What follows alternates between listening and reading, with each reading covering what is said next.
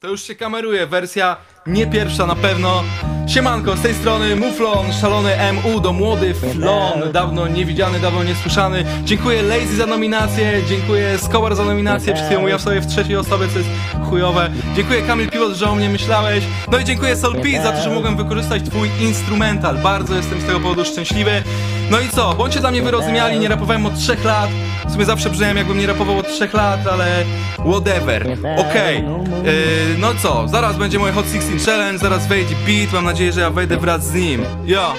Jak wirus wykładniczo rośnie, sieć zwrotek i jak wirus zabija z nich może z 5% Trzeba nam uzdrowień, kolejki w szpitalach Więc kto kurwa odwołał koncerty Tała? Co powiesz o poisz rap, panie mocno sceptyczny? Nie wiem, spoko tej liczby jest fotogeniczny. W ogóle dla mnie rap to już fanaberia. Piszecie na mnie diss, ja piszę na was serial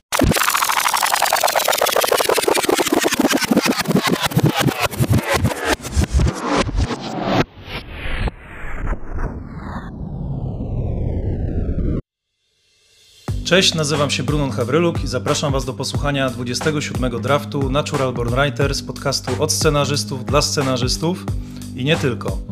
Dziś moim i Waszym gościem jest Jakub Różyło, scenarzysta filmowy i serialowy, a wcześniej raper znany pod pseudonimem Muflon oraz copywriter i writer sketchy w SNL Polska na Showmaxie.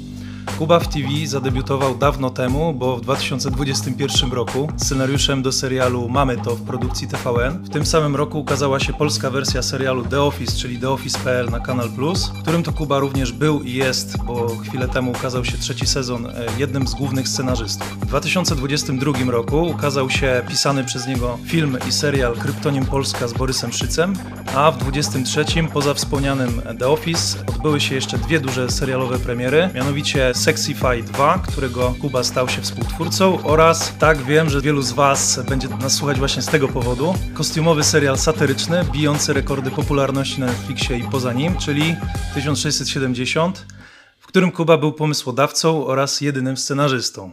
Cześć Kuba. Cześć, witam Cię, witam słuchaczy. Dziękuję bardzo za zaproszenie. Muszę Ci przyznać, że słucham Twojego podcastu chyba od prawie samego początku. Jak wcześniej się na, na, niego natknąłem, więc słyszałem, słuchałem chyba wszystkich odcinków, więc bardzo miło, miło znaleźć się w tym zaszczytnym gronie. Słuchaj, mi jest bardzo miło naprawdę gościć Ciebie tutaj w mojej skromnej chałupie, tuż po obejrzeniu 1670. E, no tak jak Ci, nie pamiętam, czy Ci chyba pisałem to wcześniej, ale obejrzałem ten serial w sumie trzy razy. Mhm. E, za pierwszym razem sam, za drugim z dziewczyną, za drugim razem ze znajomymi scenarzystami z gildii, kilkoma, a za trzecim razem obejrzałem to w święta z rodziną mojej dziewczyny. Nabijasz było... wyświetlenia. Tak, nabijam, nabijam, chociaż szkoda, że wiesz, oglądamy grupowo, bo to jest tak, że wiesz, Netflix pokazuje ile jest obejrzeń, a tak naprawdę nie wiem, za każdym razem się działo tam przynajmniej kilka osób, tak? Więc to często tak się jednak ogląda. No, później może ci powiem, bo tu, bo tu też jest zabawna historia a propos tego, ale też muszę ci przyznać, że dawno nie miałem czegoś takiego, że tak się mocno uśmiałem, e, przygotowując się do jakiegokolwiek e, podcastu, no bo nie dość, że sobie odświeżałem, e, wiesz, e, różne najlepsze teksty z 1670, no to jeszcze e, zacząłem sobie oglądać trzeci sezon The Office.pl, mhm. bo wcześniej e, nie miałem okazji, bo jest też coś takiego, że słuchałem twojej rozmowy sprzed trzech lat w podcaście u Antoniego Syrka Dąbrowskiego. Komika. Tak, się. i mhm. to było jeszcze przed premierą, e, przed premierą tych wszystkich serialowych produkcji. I powiedziałeś wtedy słowa, które mnie jakoś tak poruszyły i z którymi się utożsamiam. E, powiedziałeś, że nie jestem spełnionym twórcą, scenarzystą, bo dużo piszesz, ale nic jeszcze nie możesz pokazać. Mhm.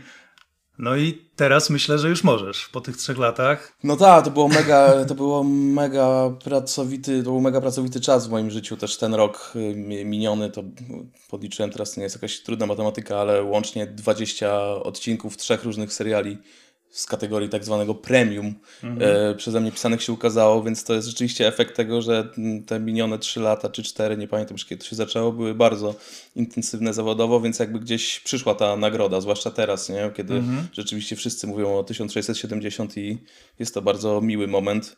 I też w życiu scenarzysty to są takie momenty, którymi trzeba się karmić, nie? No bo jakby to jest taka praca, w której ta nagroda często przychodzi bardzo późno i często przez to jest taka nie do końca.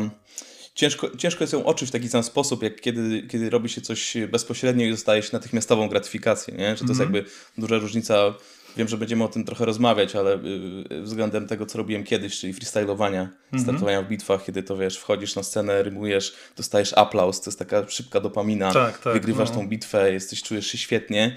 Natomiast tutaj to odroczenie e, jest jakimś takim, myślę, że źródłem jakiegoś też, może nie cierpienia, ale, jakiego, Aha. ale, ale czasami cierpienia jest scenarzysty, nie? Że jakby tworzysz coś i No. czekasz na to, aż to się wydarzy, po jakimś czasie to już przestaje być twoje w jakimś sensie. Tak. Czas no. cię od tego oddziela, oddziela ci też to, że wiele innych rąk tworzy to już ostatecznie, więc jakby trzeba się umieć pochylić nad takimi fajnymi momentami, Tak. jak ten, te, który mnie teraz spotyka. Wiesz, bo, bo jest jeszcze coś takiego, no że kurde, sukces jaki teraz jakby odnosi 1670, no to no ja sobie nie przypominam chyba polskiego serialu komediowego na taką skalę sukcesu, więc wydaje mi się, że no kurczę, ty w tym momencie jako scenarzysta i twoi koledzy reżyserzy i cała ekipa, no jakby no nie wiem, no to, to chyba można porównać, nie wiem, z latami 90. i Killerem, kurde, no nie wiem, albo z y, starymi komediami za komuny. Tak, no ewidentnie wstrzeliliśmy się w jakiś, jakiś momentum. No też myślę, że e, jakby porównując nasze, na, e, nasze dzieło do tego, co się dzieje na rynku, no to jakby myślę, że też takim sporym atutem po naszej stronie było to, że to, to jest Netflix, nie? I, I to jest jednak rzeczywiście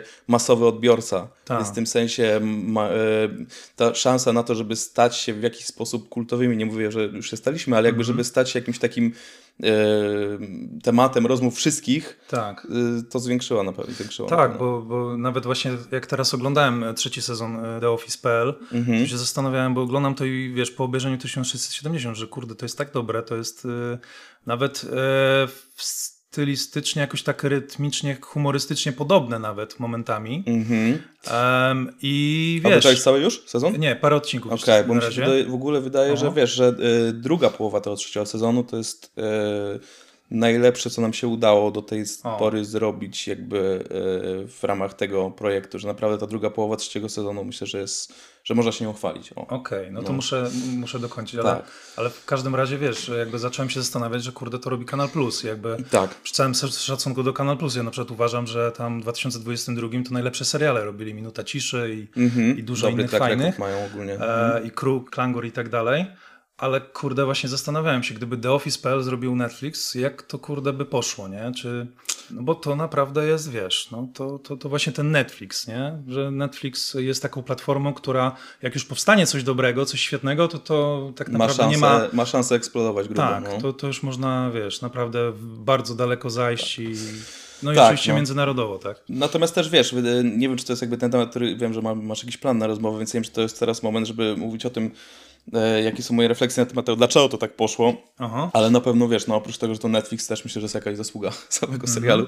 No, e, że jakby wiesz, że ewidentnie strzeliśmy się jakieś momentum, e, że jakby na, na taki rodzaj jakby sukcesu, w sensie mówię teraz o samej recepcji tego serialu, Aha. tego jak, jak dużo ludzi o nim mówi, nie o tym, że nie, nie chcę oceniać jakby poziomu sam swojego dzieła, bo myślę, że to nie jest to jest trochę niezręczne, ale jeśli chodzi o ten odbiór taki szeroki, no to na to zawsze się składa jakoś dużo czynników, nie? I, Tak. i, i myślę, że jakość tego to jest jedna rzecz, druga rzecz to właśnie ta mm, możliwość dotarcia do, do, do naprawdę wielu ludzi, ale też myślę, że jakieś takie momentum, że ludzie chyba po prostu bardzo chcieli coś takiego i to też jest o tyle ciekawe, że, mm, że my chodząc z tym projektem po różnych stacjach, bo jakby ten proces nie był wcale taki łatwy i oczywisty, nie? To też jest jakby, tutaj trzeba się ukłonić Jankowi Kwiecińskiemu i Iwo Krankowskiemu, którzy jakby chodzili z tym projektem w różne miejsca i próbowali popchnąć y, y, dokument dziejący się w XVII wieku, No. a, a to nie jest oczywisty projekt do realizacji w Polsce, nie? To nie Tak. jest kryminał dziejący się w małym miasteczku,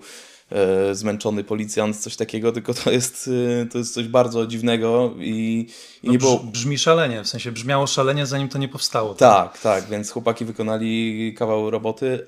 E, A, no i wiem do czego zmierzałem. I zmierzam do tego, że wiesz, że trochę się odbijaliśmy na takiej zasadzie, że ten projekt był wysoko oceniany literacko, ten scenariusz był oceniany dobrze właściwie zawsze, natomiast słyszeliśmy takie rzeczy, że to jest jakby niszowe, że to, jest, to, to jest kosztowne, ale mało ludzi będzie to oglądać, no bo kogo obchodzi jakaś tam szlachta, jakaś tam kostiumowa historia dziejąca się w XVII wieku. Aha. E, A my jednak mieliśmy taką intuicję, że, że, to jest, że to jest ciekawe i że to jest jakiś element, który jest tak silnie w nas zakorzeniony, że nawet jeżeli nikogo tak naprawdę nie obchodzi na jakimś takim poziomie faktograficznym ta Polska e, szlachecka, to jednak ten świat, to imaginarium jest w nas tak mocno zakorzenione Aha. e, poprzez, e, nie wiem, na przykład dla mojego pokolenia, e, myślę, że trochę też twojego, Mhm. nie wiem, premiera Ogniem i Mieczem to jest jakiś pamiętny moment w moim życiu. Ja pamiętam, jak Aha. ten film wychodził, te obrazki z tego filmu towarzyszą mi jakoś tam, mam je w głowie, No. więc jakby mm, wydaje mi się, że różni ludzie mogą w różny sposób e, jednak odwołać się do jakichś rzeczy, które gdzieś ich uruch- uruchamiają jakby w tym świecie i też jakby oczywiście ten zwrot ludowy, e, który, który nastąpił w, w, Właśnie, w historii no. Polska, i w publicystyce. e, ludowa historia Polski, tak, i, i chamstwo, tak? Hamstwo, ale też y, tak naprawdę to dwie z pewnie z dziesięciu pozycji, No tak, które, tak. które wyszły Mhm. w ostatnim tam pięcioleciu, które można by, wiesz, zakwalifikować jakby do tego nurtu i też one uruchomiły jakąś debatę. Mm, nie, wiem, nie wiem, czy w ogóle mam kontynuować ten wątek, czy nie chcemy go później Nie, nie, nie, mów, mów, bo już E, słuchaj, bo idziemy po prostu z flow, nie? tak, Oczywiście idziemy z chciałem, flow, Chciałem więc- o tym później pogadać, ale to nie ma znaczenia. Tak, no, że, że wiesz, że jakby to stworzyło jakiś taki żyzny grunt pod to, y, co, co teraz 1670 Mhm. e, zebrało, nie? Że, że rzeczywiście y, zrodziła się jakaś debata, jakaś rewizja tej szlacheckości po, po latach 90., kiedy to mm, z kolei po latach PRL-u była jakaś taka potrzeba właśnie powrotu do tej szlacheckości, do tej polskości, która właśnie rozumiana była przez ten sarmatyzm i, Tak. i wszędzie, wiesz, wszystkie... Przy, Ale zawsze brakowało budżetu, niestety. tak, nie? i te wszystkie przydrożne bary, które powstawały wtedy jako dworki po prostu, że wszyscy szukali herbów szlacheckich. Był jakiś taki, taki moment, kiedy wszyscy po to sięgali w taki sposób właśnie mm, pozytywny, a, a potem nastąpił teraz ten, potem teraz nastąpił ten zwrot, jakaś taka rewizja, weryfikacja tej, tej szlacheckości, tej relacji y, z, z chłopami i, i wtedy weszliśmy my i można powiedzieć, że skapitalizowaliśmy to. No,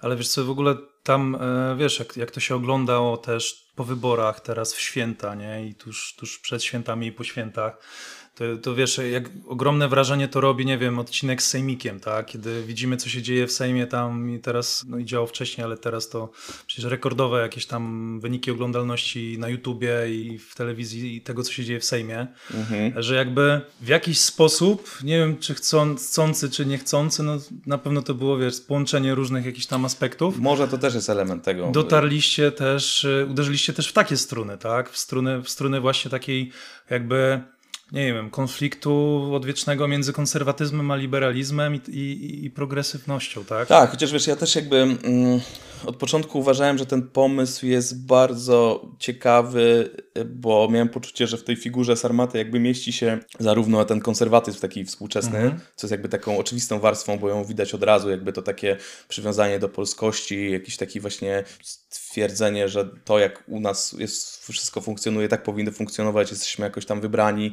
I tak, więc to jest jakaś taka oczywista warstwa konserwatywna, którą możemy kojarzyć z jakąś tam prawicą polską, ale jest też ta warstwa silna, którą jakby my sprzedajemy też w tej, w tej historii taka neoliberalna, nie? W tej szlacheckości, czyli ta taka wizja, że e, i to też jest coś, co mam wrażenie, że cały czas jest jakimś taką, jakąś spuś- spuścizną tej Polski szlacheckiej, że to jest taki, taki turboindywidualizm e, tych szlachciców, takie podejście, że mm, wiesz, to państwo jest jakby ważne, ale tylko jakby jako nazwa, tak naprawdę Tak. zawsze chodzi o ten twój interes, Aha. jest to uci- ucisk tych chłopów, jest ta jakaś niechęć do jakiegoś tworzenia tej państwowości na takim poziomie właśnie opodatkowania i tak dalej, więc to jest z kolei dużo, Mhm. Tak. to, to jest jakaś taka warstwa, która moim zdaniem dużo bardziej przypomina siły neoliberalne, nie? Aha. I, I w tym sensie jakby w tym serialu moim zdaniem, nie wiem czy porówno, bo, bo też jakby jest tak, że, że ten fundament tej, tej pol, polsko, polskości jednak jest bardziej po tej stronie konserwatywnej, nie? Więc jeżeli Mhm.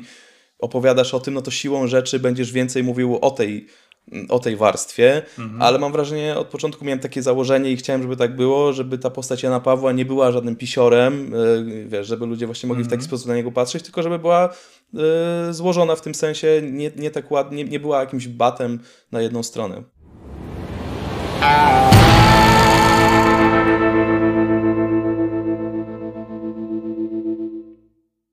Takie w sumie moje może osobiste pytanie, ale, ale ciekaw jestem, czy, czy po tym sukcesie y, zaczęły ci się pojawiać jakieś fajne propozycje pisarskie? E, Wiesz co, ja tak naprawdę mam dosyć zajęty grafik, więc to też nie jest tak, że ja teraz jakoś super czegoś szukam. Mm, Natomiast nie, nie powiedziałbym, żeby się do mnie odezwało jakoś, nie wiem, żeby jacyś producenci zaczęli walić y, y, drzwiami i oknami. E, może jeszcze nie, może to jest też tak, że to jest dosyć specyficzny projekt i wymagający specyficznych kompetencji, więc może ludzie nie czują, żeby do ich projektów, które są w jakoś zupełnie innym świecie, w innej stylistyce osadzone, e, ja będę najlepszym e, scenarzystą. Ale nie, w sensie mam takie poczucie, wiesz, takiego jakiejś zm- wzmożonego zainteresowania, dużo jakichś wywiadów udzielam i tak dalej. Mam wrażenie, że też jest jakby seriale komediowe są, są jakąś taką, takim poletkiem, na którym jednak y, ta rola scenarzysty jest doceniana. Że jakby często się mówi, że scenarzysta to jest taka osoba jednak gdzieś tam w tle, o której się nie mówi, że jest reżyser, że jest aktor i tak dalej. Natomiast scenarzysta jest zawsze jakoś tam zostawiony sam sobie. Natomiast y, mi się wydaje, że po pierwsze seriale są takim trochę światem, nie? Że, że w Stanach często jest tak, że jak oglądasz serial, albo jak śledzisz jakąś tam y, ser, seriale amerykańskie, to lepiej znasz showrunnerów, scenarzystów Tak. niż reżyserów tych seriali. No. A zwłaszcza tak jest w przypadku seriali komediowych, nie? Więc, więc oczywiście w Polsce y, tak jeszcze nie jest i też jakby nie chciałbym tutaj y, zabierać y, cześć y, Maćkowi i Kordianowi, którzy reżyserowali 1670, więc jak najbardziej się cieszę, że o nich też się dużo mówi, a, no, ale też mam takie poczucie sprawiedliwości, Ale że... zwykle się mówi o reżyserach, więc jak trochę Tak, się mówi o że- że- scenarzyście, no to fajnie. Tak, no. że seriale komediowe są taką przestrzenią, gdzie ten scenarzysta jest doceniany, więc czuję Tak. jakby tą uwagę ludzi na sobie i to jest przyjemne, chociaż też było w takim w pierwszym momencie dosyć takie przytłaczające, bo te Mhm. pierwsze dni e, po premierze serialu, no to był taki moment, że naprawdę było to e, przytłaczające. No. No właśnie, no, myślę, że wiesz, że tak jak powiedziałeś właśnie a propos tych scenarzystów komediowych, że to faktycznie jakoś może w tę stronę fajnie u nas iść. Myślę, że by było bardzo fajnie. Na pewno u nas y, największą popularnością cieszą się pisarze, którzy później są adaptowani, czy, czy, czy którzy też piszą, jak Jakub Żulczyk, tak? Em, No tak, no Żulczyk więc- to jest firma, więc to jest, Ale, to ale, jest ale faktycznie... innego, scen- nim się promuje często seriale. tak, właśnie. tak, właśnie, więc to też jest jakaś rzadkość, jakby, no może nie, no, nie jest to jakbyś jakoś powiedzmy powszechne, tak, em, tego rodzaju sukces, ale faktycznie tak mam wrażenie, że scenarzysta, który no przeżywa coś takiego, no to może być trochę nieprzygotowany na to, chociaż ty oczywiście e, miałeś wcześniej karierę raperską, więc mówiłeś, że freestyle'ową, więc, więc e, masz pewnie trochę inne podejście do tego, tak, niż powiedzmy typowy scenarzysta, który siedzi zamknięty w pokoju i generalnie jest introwertykiem, tak upraszczam teraz, nie, nie to, że tutaj generalizuję, ale wiesz o co mi chodzi, mam nadzieję. No tak, no pewnie coś w tym jest. Pewnie jest we mnie jakaś taka część, która potrzebuje tej atencji, więc, więc ona została nakarmiona na pewno w ostatnich tygodniach. No tak. O, właśnie, bo mówisz, że komedię, nie? A rozważasz y, pójście trochę w inną stronę? Że, nie wiem, dostałbyś propozycję pisania czegoś bardziej dramatycznego albo właśnie nawet kostiumowego, historycznego, ale, ale niekoniecznie komediowego. Wiesz co, mi się wydaje, że mm, to będzie jakiś e, naturalna kolej rzeczy na jakimś etapie po prostu, Aha. nie? Że, że jest trochę tak, że pisanie komedii myślę, że może być w pewnym momencie, może się trochę, się wyczerpać, nie? Że, że jakby to jest jednak korzystanie, ja nie mam poczucia, żebym się powtarzał jakby, ale jednak pisanie komedii jest, jest jakimś odtwarzaniem pewnych y, patentów. y, Nie wiem ile lat, ile, ile seriali komediowych na przykład można napisać i dalej być świeżym, nie? Że myślę, że jest jakiś limit te, tego. Więc na razie y, daje mi to dużo satysfakcji i pisanie śmiesznych dialogów, śmiesznych scen jakby jest ogromną przyjemnością i nie chciałbym w ogóle się z tego wykręcać.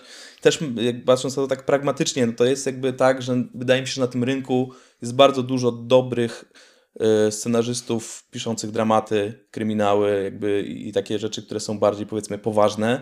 Natomiast y, cały czas mam wrażenie, że ten rynek jest bardzo nienasycony, jeśli chodzi o ludzi, którzy piszą rozrywkowe rzeczy, komediowe, zw- zwłaszcza właśnie takie komedi- y, komediowe, czysto komediowe i więc w tym sensie nawet próba przesunięcia się z, te, z tego pola myślę, że byłoby jakimś takim błędem y, z punktu widzenia jakiejś tam kariery tak zwanej, Tak, ale też no. finansowo i tak dalej. Więc na razie na pewno nie zamierzam jakby opuszczać tego, tego miejsca, w którym jestem.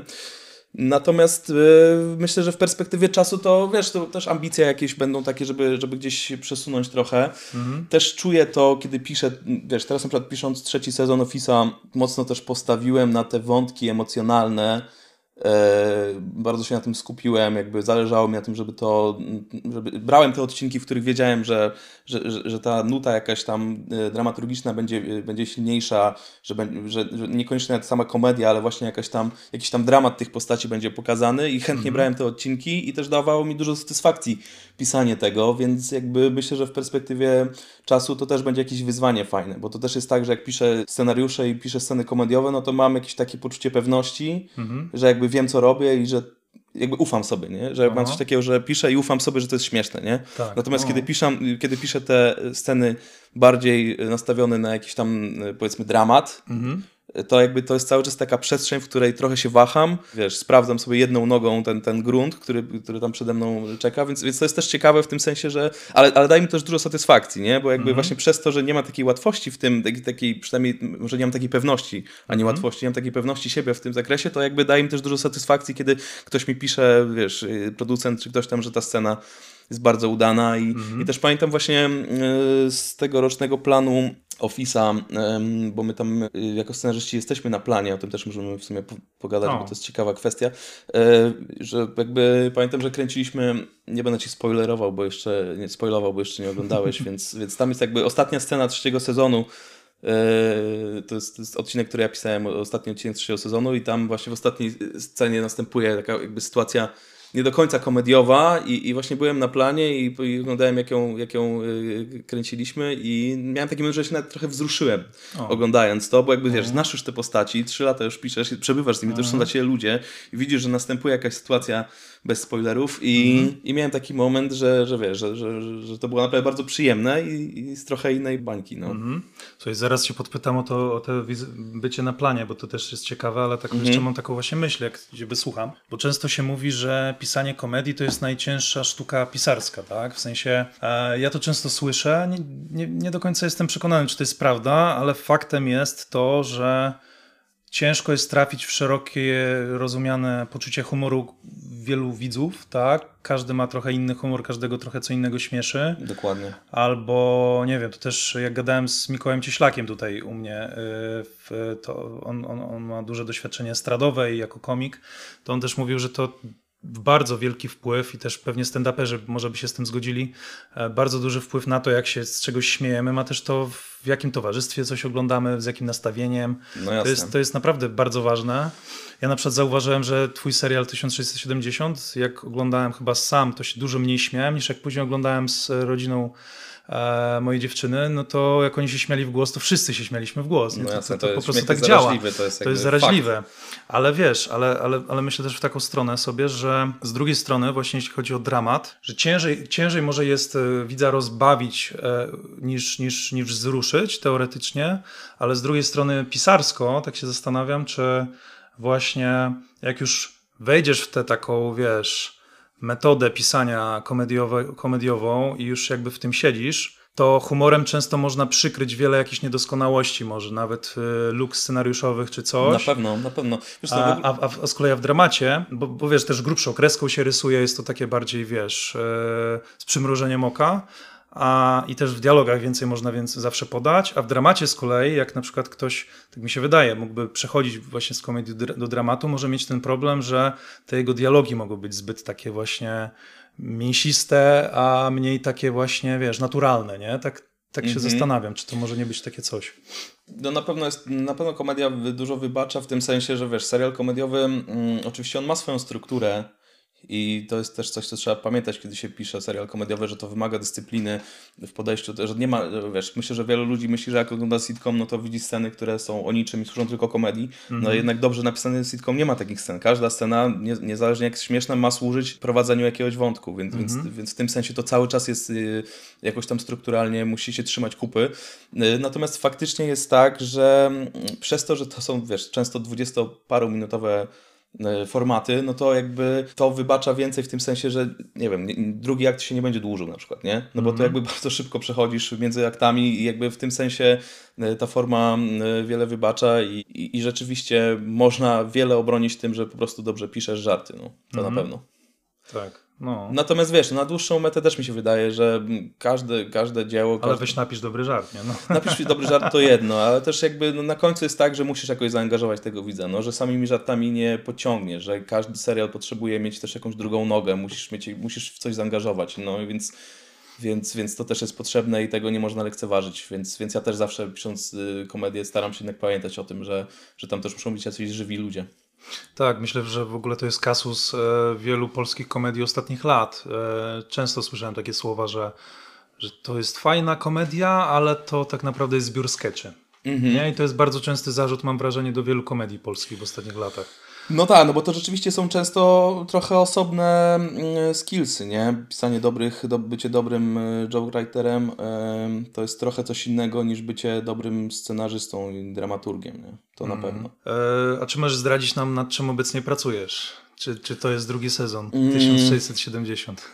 Wiesz co, no pracuję trochę nad tym drugim sezonem, natomiast to jeszcze nie znaczy, że on powstanie. Natomiast Okej. wiesz, często się tak dzieje, że, że, że, że jakby pisanie poprzedza y, fakt y, jakiegoś tam zielonego światła dla serialu. Więc ja Aha. faktycznie już od jakiegoś czasu rozwijam ten drugi sezon, ale to jakby wszystko się dzieje zgodnie z jakimś tam Okej. kalendarzem y, Netflixa, więc, więc to, że ja nad tym pracuję, to nie znaczy, że już wiadomo, że, że on będzie. Okej, ale to, to trochę tak wygląda w takim razie, że od tego, jakie będą Twoje pomysły na kolejny sezon, też może te zielone światło. Myśl, no myślę, że teoretycznie, tak? teoretycznie też to zależy od tego, No. czy, czy, czy, stacji, czy nadawcy się spodoba to, co wymyślili Mhm. na drugi sezon. E, Na pewno wyniki oglądalności są tym kluczowym elementem. E, Natomiast wiesz, to jest, to jest częsty system, w, bo po prostu to pisanie jest dosyć długim procesem, więc jakby zamawianie tego wcześniej przyspiesza mocno ten proces.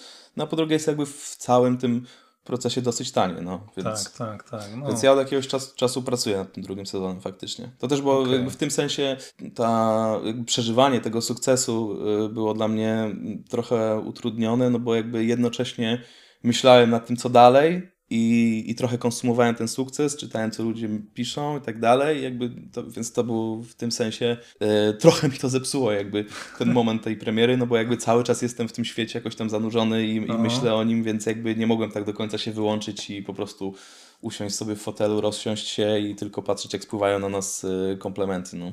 Ale wiesz, to też jest chyba taka, może nawet być pułapka, chociaż nie chcecie tam, wiesz, no pewnie jesteś, na pewno jesteś tego świadom, tak, że e, to jest coś, co widać e, w, takich międzynarodowych wielkich produkcjach, tak, gdzie ktoś, e, powstanie jakiś super film czy serial i zanim powstanie kolejny sezon, no to już fani tam wymyślają tysiące po prostu pomysłów. Tak, no są te grupy, Eee, powstały, wiesz, grupy fanowskie Tak. dotyczące I 1670. pytanie, i pytanie ludzie... czy to śledzić czasem i zajrzeć, czy lepiej w ogóle się odciąć i wiesz. Ja staram się trzymać, wiesz, staram się tego w ogóle nie czytać, Aha. bo też mam takie poczucie, że moje pomysły nie są super oryginalne, że ja bardziej dobrze dowożę pomysły, które mam, że ja nie, nie, nie wymyślam jakichś rzeczy, które są, wiesz, ja nie jestem jakimś takim gościem, który właśnie ma pomysły z kosmosu i wszyscy mówią, wow, co to jest za pomysł, tylko bardziej myślę, że moją zaletą jest to, że ja potrafię dowieść pomysł, który Aha. mam, że właśnie po prostu dobrze go rozpisuję, więc, więc w tym sensie boję się czytać te jakieś rzeczy, które ludzie sugerują, bo boję się, że będą po prostu podobne do, do moich pomysłów i moich, i moich rozwiązań. Też jakby staram się jakoś tak,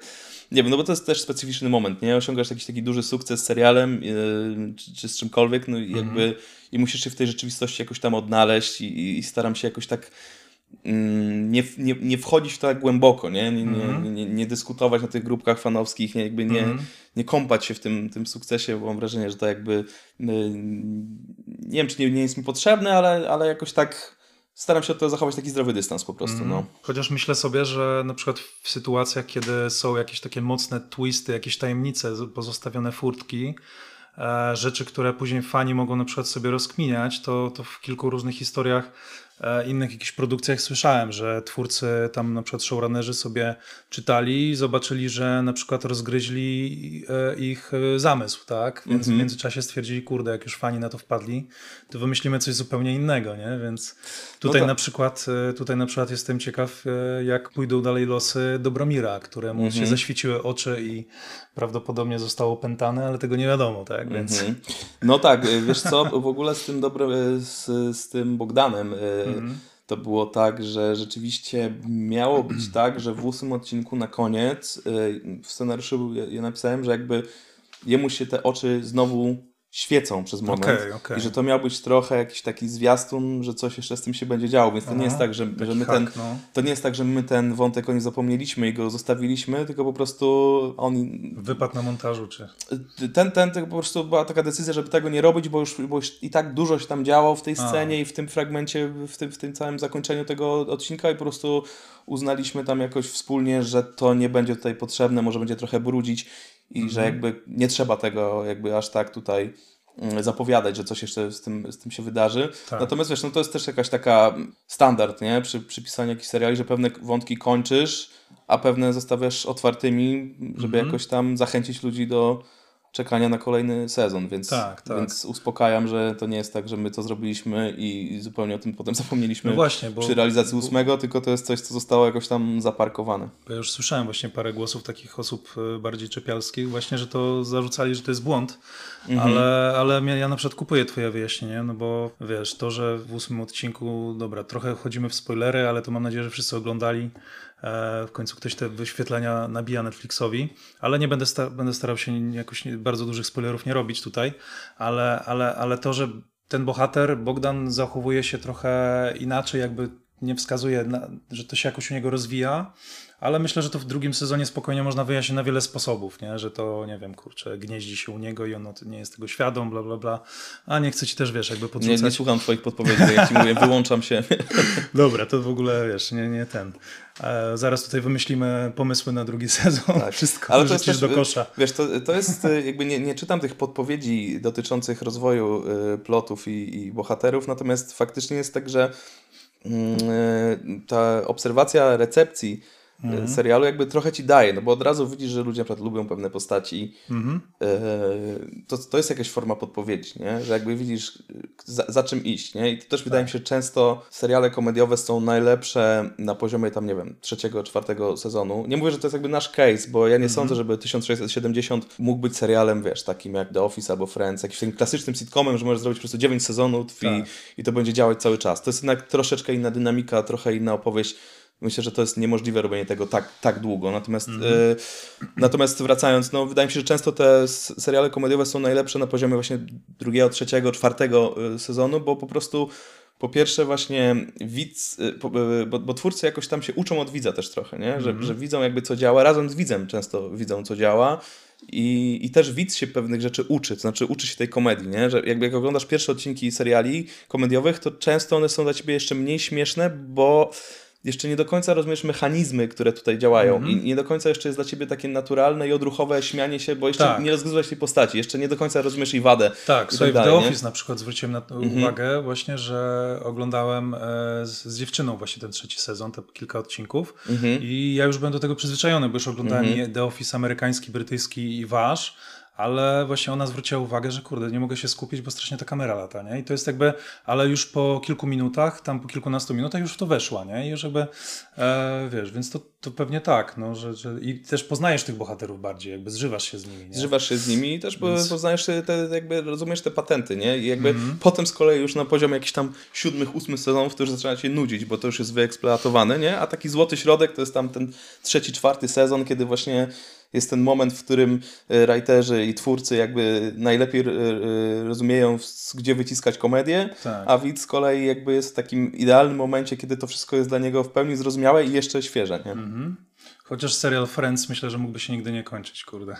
A ja na przykład nie jestem w ogóle Friendsowy, powiem ci. Okej, Wiesz, ale obejrzałeś kiedyś ca- wszystkie sezony? O, wiesz co, ja nie oglądałem nigdy Przyjaciół tak od początku do końca, odcinek po Okej. odcinku, ale oglądałem, myślę, że wiesz, z 70% odcinków A, Friends okej. widziałem na pewno. Yy, Już wiesz, bardziej losowo, Pewnie tak? w jakiejś takiej rzeczywistości telewizyjnej, więc w tym sensie losowo, Mhm.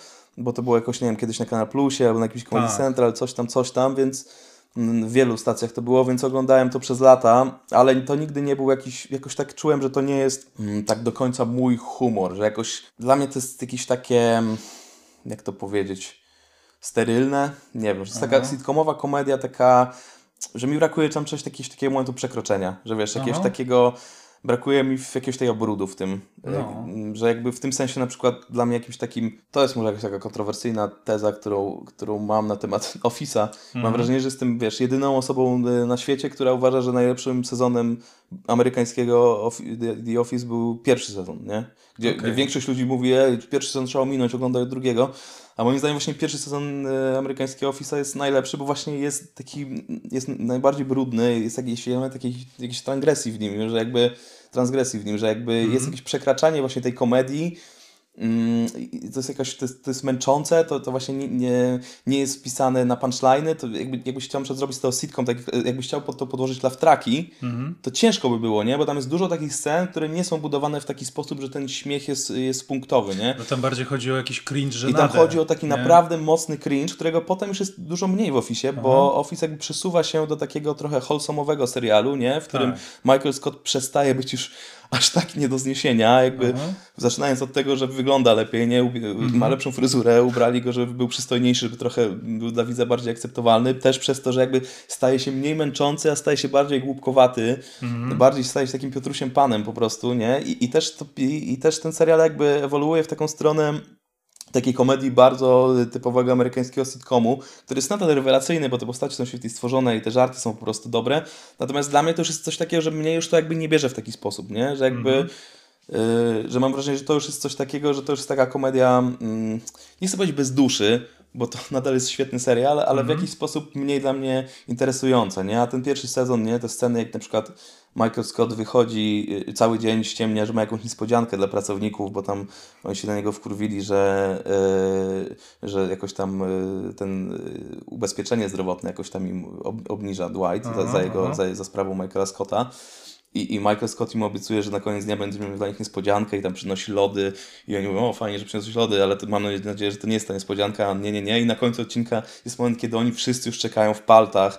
I on wychodzi z tego swojego gabinetu i, i ta scena jest przecinana jego testymonialami, jak mówi, że on jest świetnym improwizatorem, że jego pojedynek z Robinem Williamsem to byłoby coś. I, to jest, I ten testymonial jest przecinany z tym, jak on próbuje wymyślić, jaką ma dla nich niespodziankę, ale nie ma żadnej. I oni po kolei wychodzą. I to jest takie bolesne, a zaraz więc tak Tak, zajebiście śmieszne, to, no. że dla mnie, to, wiesz, to jest dla mnie esencja humoru ofisowego, nie? Że to jest taki Mhm. maksymalny cringe, a niekoniecznie maksymalna liczba dobrych żartów, nie? Mhm. W sumie nie wiem, czego zaczęliśmy, ale, ale to jest jakieś moje na temat komedii po prostu stanowisko ostateczne. Tak, tak. Kurde, to wiesz, w ogóle temat rzeka, w ogóle No. produkcja na przykład Trickiego Gervaisa, nie? Nie wiem, czy... No. e, Nie, w ogóle też jest jakaś taka kwestia, że no. y, na, na przestrzeni tworzenia y, Office'a polskiego ja też przeszedłem jakąś drogę, że pamiętam, że jak zaczynaliśmy pisać, to bym powiedział, że byłem na równi fanem amerykańskiego Office'a i brytyjskiego, Mhm. ale oglądając, y, ale pisząc of, polskiego Office'a jakby na przestrzeni tych lat, też trochę oglądałem oryginałów, żeby tak jakoś się tym, nie wiem, tak dać sobie jakieś paliwo, żeby też zobaczyć, co działa, co Mhm. Ale nie tego działa. brytyjskiego chyba tylko I- jeden sezon był, tak? Są Czy- dwa czy sezony dwa? brytyjskiego i jest jeszcze taki special podzielony na Aha. dwa odcinki. I wiesz, jakby oglądając już to po latach, jakby y, też analizując to trochę pod kątem właśnie tego pisania tego formatu, jakby utwierdziłem, może nie utwierdziłem się, bo jakby wcześniej uważałem, na równi stawiałem te seriale, że jakby stwierdziłem, że dużo bardziej lubię brytyjską wersję, że właśnie to jest ten rodzaj komedii, który mnie kręci bardziej, w- jeśli chodzi o Office, nie? I to też jakby mm, trochę mi pomogło, że trochę inaczej przez to piszę Office'a niż na przykład 1670, które jakby ludzie Aha. porównują te seriale do siebie bardzo, ale ja jakby w pewnym momencie znalazłem jakiś taki po, y, z innym podejściem trochę siadam tych rzeczy, że w tym sensie to mi się nie kanibalizuje, nie? Mhm. Bo też było tak, że jak pisaliśmy drugi sezon Office'a, to ja równocześnie pisałem 1670, więc, więc Okej. można powiedzieć, że to był taki trochę e, dziwny moment, że to mogło mi jakoś taką powodować jakąś schizofrenię, jakieś, jakieś takie rozdzielenie. Ale wiesz co, właśnie powiem Ci, bo to jest ciekawe, co mówisz, bo kurde, jak oglądałem właśnie 1670 pierwszy raz, no to miałem takie skojarzenia, że, że ten e, chłop Maciej, tak? Czy, No. Że chłop Maciej i właśnie ta córka Aniela. Aniela, Nie, bo wiem, że, oni, że oni są trochę podobni jak ta Pam i, i ten, nie, bo wiesz, w ogóle, w ogóle Office, silnik nie? tych światów jest podobny, nie? No. Ten silnik jest podobny, że, że też możesz powiedzieć, że Jan Paweł jest Jan Paweł to jest... podobną postacią tak, bardzo do, do Michaela Scotta czy Davida Brenta. Tak, tak. Więc, nie, więc oczywiście to na pewno tak jest, że tam jakby znajdziesz dużo podobieństw też i też w ogóle pierwszy odcinek e, 1670 i myślę, że jest najbliższy e, formatowi ofisowemu. I też pierwszy odcinek 1670 był pisany dużo wcześniej niż wszystkie inne odcinki i ja go pisałem jeszcze zanim zaczęliśmy pracę nad polskim y, The Office, więc ja też miałem wtedy takie poczucie, wiesz, ja byłem oczywiście, jestem jakby wychowany na The Office komediowo, więc, więc niewątpliwie to była jakaś taka jedna z głównych inspiracji przy tworzeniu 1670, że to jest trochę taki Office w folwarku, Y, ale właśnie kiedy zacząłem jednocześnie pisać potem y, The Office, to po pierwsze pojawia się taka obawa, o kurde, skoro robię teraz The Office i rozwijam ten format, to nigdy nie będę mógł zrobić tego mojego 1670, bo mi wszyscy powiedzą, że to jest to samo, tylko jakby w innej epoce. No. Więc, więc jakby też y, włożyłem jakiś wysiłek w to, żeby ten serial był y, inny i, i też i jak piszę te, te seriale, to dla mnie to jest trochę inne podejście, w sensie, że 1670 to jest takie pełne szaleństwo, że jakby tam mm, nie cenzuruje się i też jakby nie myślę o jakiejś takiej wiarygodności tych żartów, nie? Że jakby tam, tam też ta komedia jest y, bardzo różna, też jakby jest kwestia tego, że jest du- duży wkład od Maćka y, Kordiana, jakby od, od, od innych pionów, nie? Dużo jest tam też komedii, która się dzieje poza tekstem, ale nawet na poziomie tekstu jakby ten humor jest, jest bardzo różnorodny, że tam jest i, i jakiś totalny absurd, nie? I tam, I tam jest też cringe taki ofisowy, ale to jest jakaś tylko jedna noga, Je- jest, jest absurd, jest jakiś żart słowny i, i tak dalej, jest trochę slapsticku. E, Natomiast e, kiedy piszę e, Office, to jakby mam taką potrzebę, po prostu taki Office najbardziej lubię, który jest jakby osadzony w prawdzie bardzo i jakby nie lubię, kiedy te żarty wytrąca, wytrącają nas z rzeczywistości. W sensie nie lubię, Okej. kiedy w Office mm, u nas też, w polskim, a amerykańskim też tego nie lubiłem, więc nie lubię tego w polskim, kiedy, kiedy dzieją się rzeczy, które ja przestaję wierzyć że to jest jakaś polska rzeczywistość, że to jest jakiś y, dokument. Y, Chciałbym, żeby ludzie jakby, wiesz, chciałbym, żeby ludzie się mogli nabrać oglądając y, The Office, że to jest, jeżeli ktoś, wiesz, ma tam, nie wiem, 80 lat, nigdy nie widział takiej formy, to włączam się, co, co za jakiś dokument o jakiejś firmie, Aha. więc chcę, żeby te żarty były jakoś tak osadzone właśnie blisko prawdy i czasami, wiesz, kosztem tego, że nie masz jakichś tam kilku dobrych joke'ów, tylko grasz po prostu z tym nastrojem, nie? Więc, więc w tym sensie nie kanibalizują się te projekty, bo pisząc 1670 mam zupełnie inne podejście. No tak, to, jest taka, wiesz, dość taka granica, wiesz, niezbyt widoczna, tak? Nie, no to jest bardzo, bardzo um- na dużym Tak, poziomie rozmyta, umowności, o. nie? Roz, No, no, no. Rozmyte i też wiesz, Tak. wiadomo, że ja też pisząc y, The Office.pl też jakby mam różne odcinki i są takie odcinki, które e, są bardzo moim zdaniem w tym klimacie, o którym teraz mówiłem, czyli na przykład tym sezonie, jeszcze tego nie widziałeś, e, napisałem odcinek świąteczny, który jest w ogóle moim ulubionym odcinkiem z tych, które ja pisałem. I właśnie on jest, mam wrażenie, takim chyba najbar- najsmutniejszym odcinkiem do tej pory, jaki zrobiliśmy. I też jakby właśnie tam jest taki, taka komedia, którą najbardziej lubię w wydaniu office'owym, czyli że tam jest rzeczywiście mało takich joke'ów, joke'ów, a dużo jakichś takich cringe'owych sytuacji.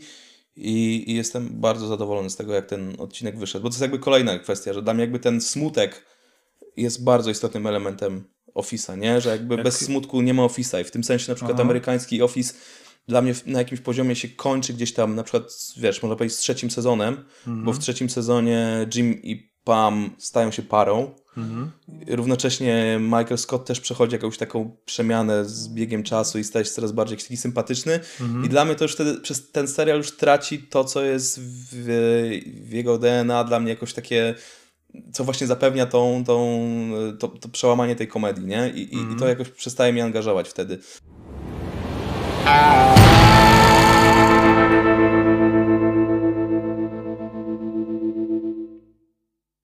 Słuchaj, Origin Story to Mhm. jest e, coś też e, ważnego tutaj, zawsze o to pytam. Trochę się cofniemy w czasie, e, bo chcę podpytać właśnie o twoje początki i też e, trochę twoją karierę raperską, więc Mhm. tyle, lekka zmiana tematu. Em, no już ustaliliśmy, że jesteś z Falenicy, bo, bo wcześniej przed, przed nagraniem okazało się, że ty mieszkałeś w Falenicy, a ja parę lat później w tej Falenicy też się wychowywałem, parę lat po Minęliśmy tobie. się. Można powiedzieć, że się minęliśmy, ale ciekawi mnie właśnie, jakim byłeś dzieckiem, jak byłeś w tej falenicy.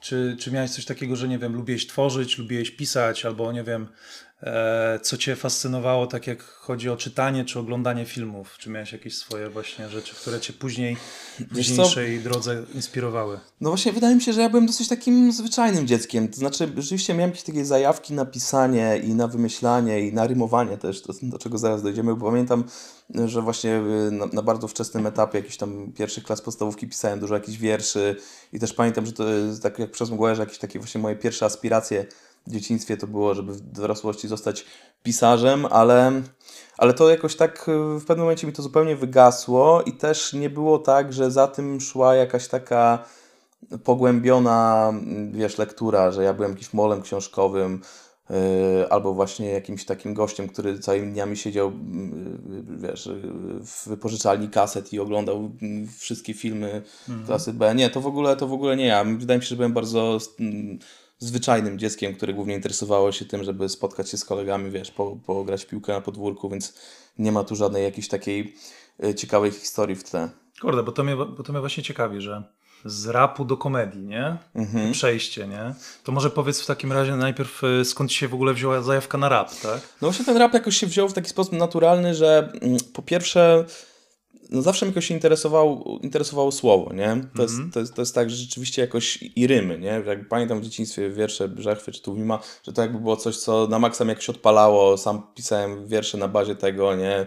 Nawet jakieś tam wczesnej klasy podstawówki wystawiliśmy jako klasa jakiś taki spektakl, który ja napisałem, ale to nie było żadne jakieś wielkie wydarzenie na całą szkołę, tylko jakaś taka klasowa rzecz, więc, więc nie było tego na zasadzie, żeby się chwalić, że byłem jakimś geniuszem, bo w ogóle nie, tylko po prostu, że miałem rzeczywiście jakieś takie inklinacje i taką zajawkę, więc, więc kiedy jakbyś, kiedy zacząłem słuchać muzyki, wiesz, moje rodzeństwo starsze słuchało dużo muzyki, więc brałem od nich i jakoś tak naturalnie ciągnęło mnie do polskich rzeczy, bo właśnie słyszałem tekst, mogłem się do, do tego jakoś odbić yy, i, i nad takim naturalną koleją rzeczy było wejście w rap, który wtedy, kiedy ja, wiesz, miałem lat tam 13, czyli wchodziłem w tą taką nastoletniość, to jakby przeżywał pierwszy boom i jakoś tak y, niesamowicie to mną zawładnęło, nie? Że, że, że jakby przez ileś tam lat mojego życia po prostu nic się nie liczyło poza rapem tak naprawdę. Słuchałem wszystkiego, co wychodziło, y, żyłem tym, potem zaangażowałem się w ten świat freestylu, zbudowałem tam, wiesz, mnóstwo relacji, które do dzisiaj są dla mnie jakieś tam mm, najważniejsze, więc, mm, więc ten rap, no, no właśnie przez to, że to, że to jest jakaś forma, wiesz, y,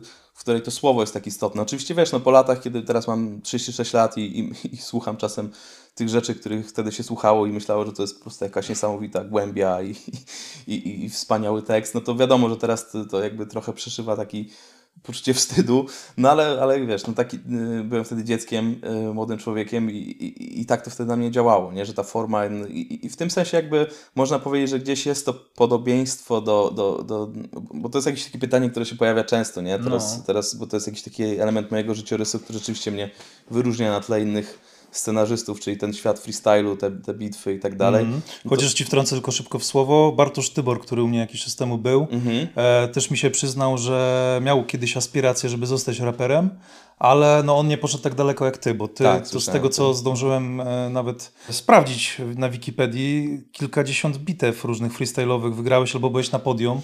No tak, no jakby w tym I czasie... to w właśnie w wieku chyba nastoletnim, tak? Tak, to było mniej więcej jakoś tak, miałem lat wtedy 17 do 20, 21, wydaje mi się, że tak aktywnie free- startowałem w bitwach freestyle'owych, no i faktycznie jakby w tamtym okresie byłem, myślę, że mm, najlepszym, nie? Z tych, którzy, którzy brali udział w tych bitwach. E, Natomiast wiesz co, no to, to była jakaś taka młodzieńcza pasja i w ogóle zajebisty etap życia, bo to też jakby w pewnym sensie ma- mam takie poczucie, że to jakoś mnie uratowało życiowo, że wiesz, że, że to jest taki moment, w którym różne rzeczy się w życiu mogą wydarzyć i dużo się jakoś robi głupich rzeczy, Tak, tak. melanżuje się i tak dalej, a dla mnie jakby, ja melanżowałem dużo wtedy rzeczywiście, ale zawsze to było jakby połączone z tym, nie? Że my jeździliśmy z kolegami, mieliśmy już wiesz, 17-18 lat, wsiadaliśmy w jakieś pociągi, w jakichś małych mieścin, dużych miast, nie wiadomo gdzie, startowaliśmy w jakichś bitwach, potem by, były te po imprezy. całej Polsce chyba Po jeździłeś, całej Polsce? No. jeździliśmy, wiesz, że to była naprawdę niesamowita przygoda, to było jakieś duże też wyzwanie, wtedy w ogóle jakoś nie, teraz jak to patrzę, patrzę wstecz, to jakby bardziej nawet to doceniam niż wtedy, biorąc w tym udział, jakby, No. że to jednak była psychicznie dosyć trudna rzecz, wejść na scenę i nie wiedząc, co masz zrobić przed setką ludzi, coś nagle zacznie z siebie wypluwać na freestylu, więc jakby Ale mam dużo szacunku dla siebie sprzed Ale to poczekaj, bo ja trochę jako laik, w sensie ja No. ci powiem, że rapu słuchałem, wiesz, pewnie jak wielu ludzi z, też z mojego rocznika, jak byłem w podstawówce czy tam wczesnym gimnazjum. Później tam bardziej odpłynąłem w stronę rocka, metalu i później jeszcze w inną stronę, ale miałem takie zajawki właśnie kiedyś e, Fish, e, wczesny Leroy, co tam jeszcze. Później przeszedłem właśnie bardziej w takie oldschoolowe, wiesz, e, rzeczy typu Wu-Tang Clan i tak dalej. Em, ale w, nawet, nawet miałem coś takiego, że przez chwilę y, bawiłem się w programie EJ Hip Hop 3 i sobie jakieś tam pseudobity robiłem i coś tam próbowałem nagrywać, ale jakby nigdy też w to nie szedłem i nigdy się nie, nigdy się nie bawiłem we freestyle. Miałem paru kumpli, którzy to robili. I zawsze mnie kurde zastanawiało, nie? Też po obejrzeniu ósmej mili, nie? O co w tym chodzi? Jak to, że to przygotowujesz się wcześniej jakoś, że masz jakieś takie rymy, które sobie składasz, bo ja rozumiem, że to chodzi o jakiś... y, Teraz jak mówisz właśnie, że były bit, znaczy, że bitwy freestyle'owe, to że polegają na disowaniu kogoś, tak? W takim sensie, że Tak, bitwa freestyle'owa No. to jest takie, żeby wyjaśnić wszystkim, którzy w ogóle nie mają pojęcia o czym mówimy, bo to rzeczywiście może Aha. dobrze taki wstęp zrobić. To jest, to jest takie, takie wydarzenie, w którym zapisują się e, różni raperzy i następują bitwy, czyli spotkania na scenie dwóch raperów, którzy mają za zadanie obrazić się i, i wygrać jakby przed publicznością, czy przed jury, jeżeli jest jury, tę dyskusję, która się tutaj jakby zawiązuje między nimi w ramach, w ramach tej bitwy.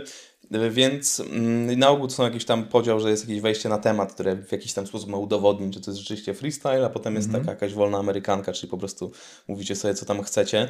Em, wiesz co, no, nie, no, po pierwsze jest tak, sam, sam ten warsztat, jeśli chodzi o, o to, o, o rymowanie, jakby to jest bardzo proste. Tak naprawdę, wiesz, y, na, na ludziach to robi ogromne wrażenie, jak nagle im zrymuje, że wiesz, że jego czapka jest czerwona, no jak on to kurwa zrobił, skąd wie, jak, jak zrymował, a są takie bardzo proste patenty, nie? Jakby samo rymowanie jest bardzo mechaniczną y, czynnością, którą jesteś w stanie dosyć szybko opanować. Wiadomo, że jedni osiągną w tym jakąś większą precyzję, maestrię, jakkolwiek mm, to, to, to zwał, natomiast y, sam proces y, rymowania jest bardzo prosty i, i parę miesięcy poćwiczysz i będziesz w stanie płynnie, jeżeli jesteś jakoś tam średnio uzdolniony językowo, będziesz w stanie płynnie rymować na poczekaniu o tym, co widzisz. Natomiast wiesz, kluczem do, do sukcesu jest jakaś tam kreatywność, czyli Aha. jakby mm, rzeczywiście No i musisz też to... pewnie nie spłonięcie na scenie, nie? Bo sobie jestem w stanie wyobrazić, że ktoś może świetnie freestylować przy kolegach. E, No tak, to- czy to- samemu w domu, a później wchodzi na scenę i no tak jak w tej kultowej scenie z Eminemem, no rzuca mikrofon i wychodzi, tak? No tak, ta strona psychiczna też jest ważna, natomiast wiesz co, mi się wydaje, że już o tym też mówiłem właśnie w tym podcaście Łanka, ale e, powtórzę się, że mam taką refleksję po latach, jak o tym myślę, że to jakby tak, ma, masz taką zbroję, e, będąc na tej scenie, że jednak e, zbroję jest w postaci konwencji, że ten freestyle jest czymś bardzo konwencjonalnym, to znaczy jesteś, że nie wchodzisz ty tak naprawdę, masz ten pseudonim, masz tą maskę raperską, ma, masz, że to wszystko jest tak osadzone w jakichś, w jakichś konkretnych bardzo, że to jest niby freestyle, to niby wszystko jest spontaniczne, ale jednak jest osadzone w tylu jakichś takich, mm, jak to nazwać, no właśnie w konwencji, w jakichś takich, e, że to jest ustandaryzowane bardzo.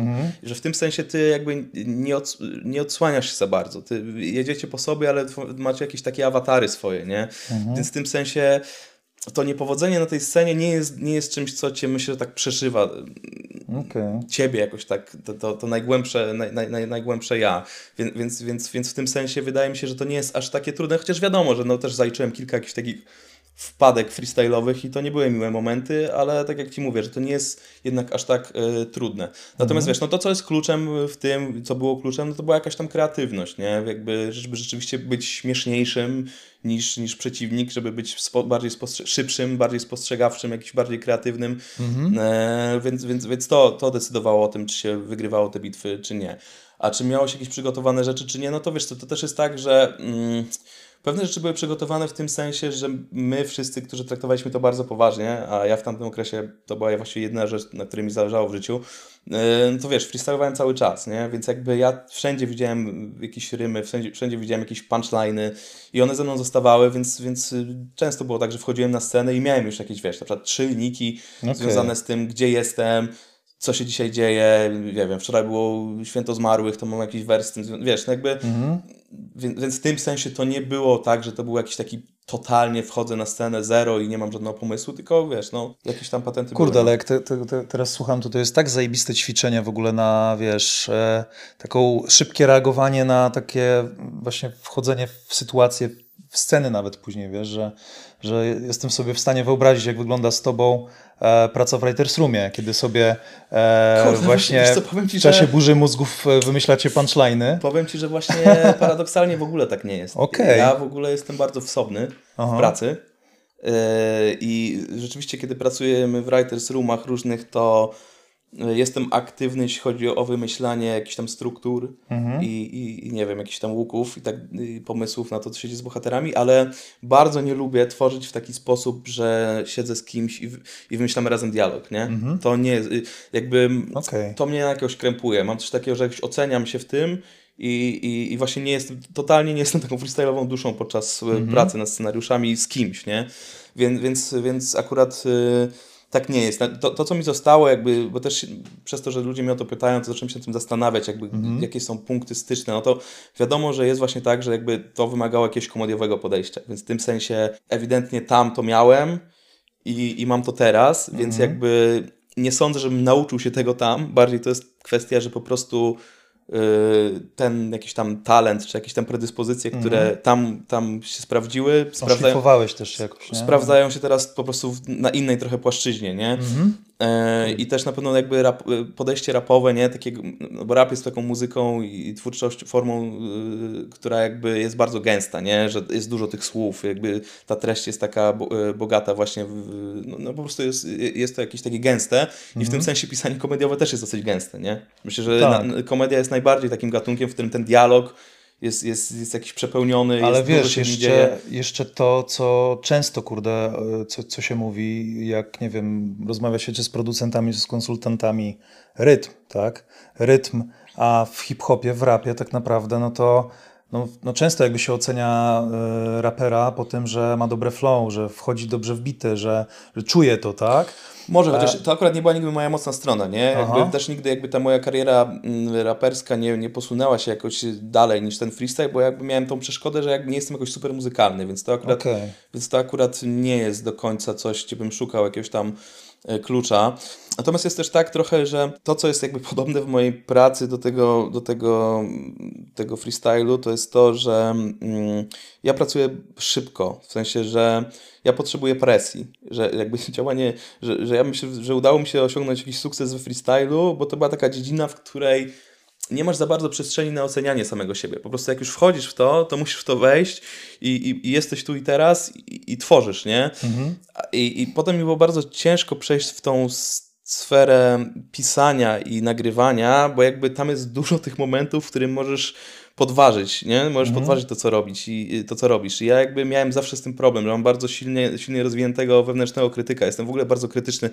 W- Wiem to też jakby od ludzi, z którymi, nie wiedziałem tego o sobie aż tak, ale wiem to od ludzi, z którymi pracuję, że jakby oni zawsze mówią, że jak ja mówię, że coś jest dobre, jak coś robimy, tam, to wszyscy mają tak, a okej, czyli to jest dobre, skoro nawet Muflon mówi, że to jest dobre, nie? No Bo jakby ja rzeczywiście jestem dosyć krytyczny jestem bardzo krytyczny i jestem też krytyczny wobec siebie, więc jakby to zawsze mnie jakoś tam hamowało e, e, w robieniu różnych rzeczy. I teraz, kiedy piszę scenariusze, to jakby to, co mi ratuje, to, to są deadlines, nie? Że jakby Aha. świadomość, że, że jest jakiś taki moment, w którym ja muszę przestać negować, w którym muszę przestać podważać swoje pomysły i muszę je realizować.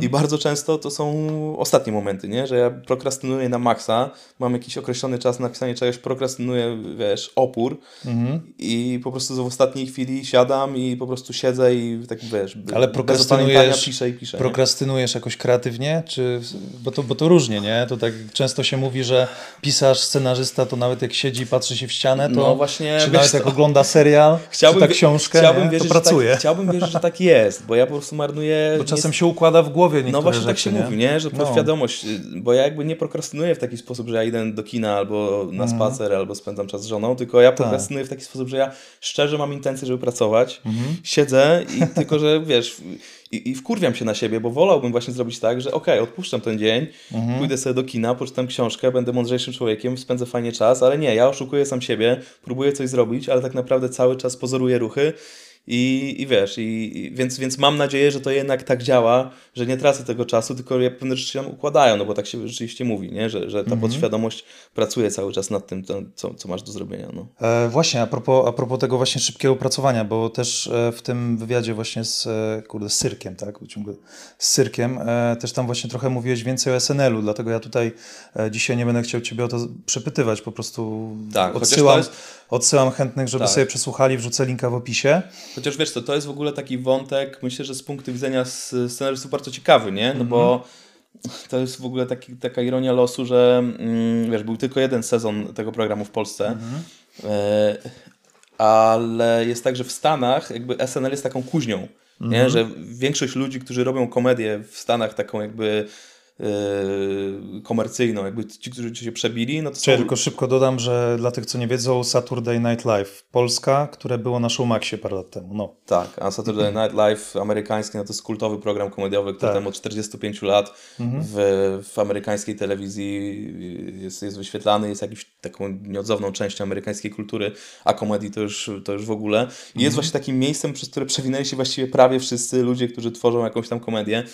E, Więc w tym sensie jest to całkiem takie śmieszne, że my też, kilka osób, z tego, te, którzy teraz tworzą w Polsce, nie mówię, że cały po prostu rynek komedii, ale jakąś tam dużą część, my też przewinęliśmy się przez SNL-a, tyle że Mhm. e, polskiego, bo, bo Łukasz Sychowicz był tam, Mateusz Płocha, który też teraz dołączył do nas, pisze mm, Office'a, też e, co ciekawe Tomek Chabowski, którego O. możecie kojarzyć e, Jasne. jako Piosenki reżysera o- i tak, tak, piosenki o scenarysty, miłości. Tak, który dostał nagrodę w Gdyni i teraz po prostu wiesz, robi On dużą tam karierę. pisał? On tam pisał pisał z nami SNL-a, on też świetnie pisze komedię, więc wiesz, no tak, tak, więc, więc to Fajnie. było sporo jeszcze innych ludzi, którzy też myślę, że zaraz, e, którzy coś tam robią. Tam albo... chyba ludzie też byli z e, klubu komediowego i z resortu komedii. Tam się niektórzy przybijali. mało tam było akurat. Wiesz. Mateusz Płocha jest chyba taką osobą najbardziej łączącą te światy, bo on jest improwizatorem, który działa właśnie w klubie komediowym i w resorcie, ale tam nie było za bardzo, czy próbuję, żeby teraz kogoś nie, e, nie pominąć, ale nie, chyba nie było nikogo z tego środowiska tam wtedy. O, Natomiast wiesz co, było nas tam kilka naprawdę spoko osób. Ja nie mówię, że ten program był super udany, no bo on nie był super udany oczywiście. Natomiast to jest niewiarygodnie trudny format, no bo to jest program, który powstaje z tygodnia na tydzień, więc wszystko, co się w nim dzieje, co się widzi w tą godzinę w sobotę na żywo, no to jakby powstało przez ten tydzień y, w szaleńczym tempie. E, I to była niesamowity, niesamowity właśnie poligon dla, mm, dla scenarzysty, nie? że jakby to było takie miejsce, w którym właśnie też nie masz czasu za bardzo, żeby podważać, musisz szybko pisać, musisz naprawdę być skuteczny, w sensie, że nie ma za bardzo miejsca na błąd, nie? Musisz naprawdę, teraz brzmi jak Andrzej Duda, który mówi o tym, że prezydent... Musisz musi- być twardy. Musisz być twardy, więc jak jesteś writerem SNL-a, to nie ma tak. miejsca na Boli cię błąd, dupa, ale musisz siedzieć, szybki. zasuwać. Więc nie, no ale, ale twój naprawdę... pierwszy draft musi być jak dziesiąty. Tak, dokładnie, więc, więc to, No. była, to było super ćwiczenie i to też dla mnie było super e, doświadczenie w tym sensie, że to była właściwie moja prawie pierwsza praca związana jakkolwiek z telewizją i, i z pisaniem w takich, takich formatów. Możemy zaraz pogadać jeszcze chwilę o pierwszej, ale to e, dosłownie sło, e, tylko słowo. Natomiast e, Natomiast wiesz, to było dla mnie super doświadczenie, bo zobaczyłem, że mogę w takich ramach funkcjonować i ja wcześniej byłem copywriterem w agencjach reklamowych i też nie miałem poczucia, to nie jest jakaś fałszywa skromność, nie miałem poczucia, że jestem jakiś super, nie? Że, że nie, byłem jakiś, nie miałem takiego poczucia, okej, ja zaraz będę w tej w świecie reklamy po prostu rozdawał karty. Radziłem tam sobie i wiesz, spoko, myślę, że mógłbym z tego spoko żyć, jakoś tam sobie y, dawać radę i być wziętym copywriterem, ale nie miałem takiego poczucia, że jestem jakiś w tym super dobry, więc y, y, wydaje mi się, że było tam, widziałem ludzi, którzy są dużo lepsi ode mnie i mają, wiesz, dużo lepszy jakiś flow do Ale też się chyba nie pisania reklam. realizowałeś do końca tam. Nie realizowałem się w tym, to z też tego, co ten- też słyszałem właśnie, no. No reklama, wiesz, jest takim dosyć specyficznym światem, w sensie, że to nie jest najgorsza praca na świecie, no na końcu jednak siedzisz z grupą fajnych, kreatywnych ludzi i, i, jednak coś sobie myślacie, więc Ale zawsze no to są, jak ja to nazywam, cudzesy, no. ale jednak jest w tym, jest, jest w tym, wiesz, jest w tym dużo cynizmu, nie? To jest Mhm. jednak taka praca, w której no jednak eh, ciężko, mam, mam takie poczucie, że wiesz, pracowałem jakby z ludźmi, którzy są fajni i, i jakby to, to, była, to były fajne agencje, ale jakby w powietrzu jest coś takiego nieuchwytnego, że jakby masz coś takiego brudnego, nie? Że masz Okej. takie poczucie, że wszyscy tu trochę jesteście, że to nie jest jakby wymyślanie teraz reklamy dla firmy X i mówienie jaka ta firma X jest zajebista, to jakby nie jest coś, co Aha. wychodzi z ciebie, nie? Więc w tym sensie jest w tym, coś, jest w tym jakiś taki element y, brudu, który nie wiem, no, ale nie chcę, że to mnie ograniczało. Ja po prostu czuję, że jakby nie byłem jakimś super copywriterem. Mhm. Różne, może, może to jest też jakiś format myślenia w takich 20 No. sekundówkach. Może Ale, to też nie jest ale jakiś... słuchaj, też dlaczego właśnie nawiązałem do tego SNL i, i do tego, e, właśnie, w, bo mówisz, że lubisz w, w szybkim tempie pracować, tak? Mhm. Że to cię jakby jakoś napędza, rozwija i tak dalej. I w tym SNL faktycznie mówiłeś, że tam z tygodnia na tydzień musieliście kolejne pisać na szybko, ale tutaj na przykład właśnie mnie zastanawia, bo tempo na ile idzie z e, jakością, tak? I, i, I właśnie jak e, mówisz, że lubisz szybko napisać, żeby jakby wiesz, już mieć to, nie wiem, z głowy, żeby to zrobić, wyrzucić z siebie, wypluć, to na ile później siedzisz nad kolejnymi draftami? Czy ty starasz się właśnie w tym swoim krytycyzmie, autokrytycyzmie, wiesz, e, być w tym perfekcjonizmie, e, zrobić jak najlepszy pierwszy draft, czy właśnie pozwalasz sobie na jakiś luz czasem, żeby to nie było najlepsze? Wiesz co, to zależy. To znaczy, często sytuacja jest taka, że rzeczywiście muszę robić bardzo szybko, więc tak siłą rzeczy jest tak, że to jest brudne i wymaga wielu poprawek jeszcze w kolejnych draftach, ale co do zasady, jakby moje podejście jest takie, bo są rzeczywiście różne podejścia, nie? Są, znam, znam ludzi, którzy piszą i piszą w taki sposób, że najpierw piszą byleby mieć i potem rzeczywiście wypełniać te, jakoś te, te, te luki y, już właściwą treścią, żeby po prostu mieć jakiś przebieg rozpisany w ramach scenariusza, już nie, nie drabinki. I, i jakby spoko, potem sobie przekreślają, wymieniają coś tam ten i, I to nie jest moja szkoła. Ja jednak zdecydowanie jestem z tej szkoły, która stara się od początku pisać dobrze, bo to znowu jest powrót do tego, że mi się odechciewa, jak mi nie idzie, nie? W sensie, że jak ja czuję, że to nie jest fajne, to od razu mam coś takiego, a to jebać, to, to, to sobie Aha. nie robię tego teraz, nie? Że jakby No. ja jednak potrzebuję mieć takie poczucie, że jest śmiesznie, że jest fajnie, że jest dobrze, Aha. żeby, żeby to mnie napędzało, nie? Czyli co, czyli jak idziesz sobie na przykład, nie wiem, po drabince i rozpisujesz sceny i w pewnym momencie właśnie, wiesz, no widzisz, że ta scena ci nie działa gdzieś tam w połowie, no to nie pójdziesz dalej, nie olejesz tej sceny, Z tylko... drabinką jest trochę inaczej. Z drabinką Ale jakby... chodzi mi o to, że jak rozpisujesz z drabinki już na scenariusz. tak, tak. No, na dialogi. Tak, jak czuję, że- tak. Czasami to robię, bo jakby już się trochę tego nauczyłem, że czasem Aha. warto to zrobić po to, żeby jakoś przełamać ten impas i po prostu wiesz, jak, jak złapię kolejną scenę za twarz i czuję, że ją Mhm. mam, no to jakby z większą chęcią wtedy wrócę do tej poprzedniej, bo już czuję, że jestem w jakimś lepszym miejscu, No. y, ale jest to dla mnie trudne. W sensie, że jednak, jednak dla mnie naturalną, y, naturalnym systemem pracy jest pisanie od początku do końca, nie? Mhm. Że jakby piszę początek, idę dalej i jakby staram się po kolei wyrzeźbić wszystko tak, żeby było dobrze, bo to też pomaga na takiej zasadzie, że wiesz, no jakby w- już abstrahując od tej strony y, ps- psychologicznej tego jakby od, jakiegoś takiego właśnie delikatności twórcy, y, ale mm, to też pomaga, że jakby masz dobrze napisany początek, to jakby to pracuje ci na, na to, co się dzieje później, nie? Że jakby, jakby jeżeli początek, jakby środek masz napisany tak, żeby był napisany, a potem przyjdziesz dalej, no to jakby zabierasz sobie pewne, pewne narzędzia, nie? No bo jak masz, jak, jak dobrze wymyślisz pewne rzeczy na początku, to możesz się do nich odwołać, Wiesz, masz więcej szczegółów, które mogą gdzieś na coś zapracować, nie? A jak, jak, jak to wszystko jest na razie takie rozmyte, to mam wrażenie, że pisanie dalej jest po prostu trudniejsze, nie? Bo masz ten fundament tego scenariusza jest jakiś taki bardziej mizerny, no. Aha. Kurde, no ja właśnie mam zagwozdkę na ten temat y, właśnie takiego pisania w tę stronę czy w tę stronę, żeby pisać y, trochę szybciej i trochę gorzej albo dobrze i szybko.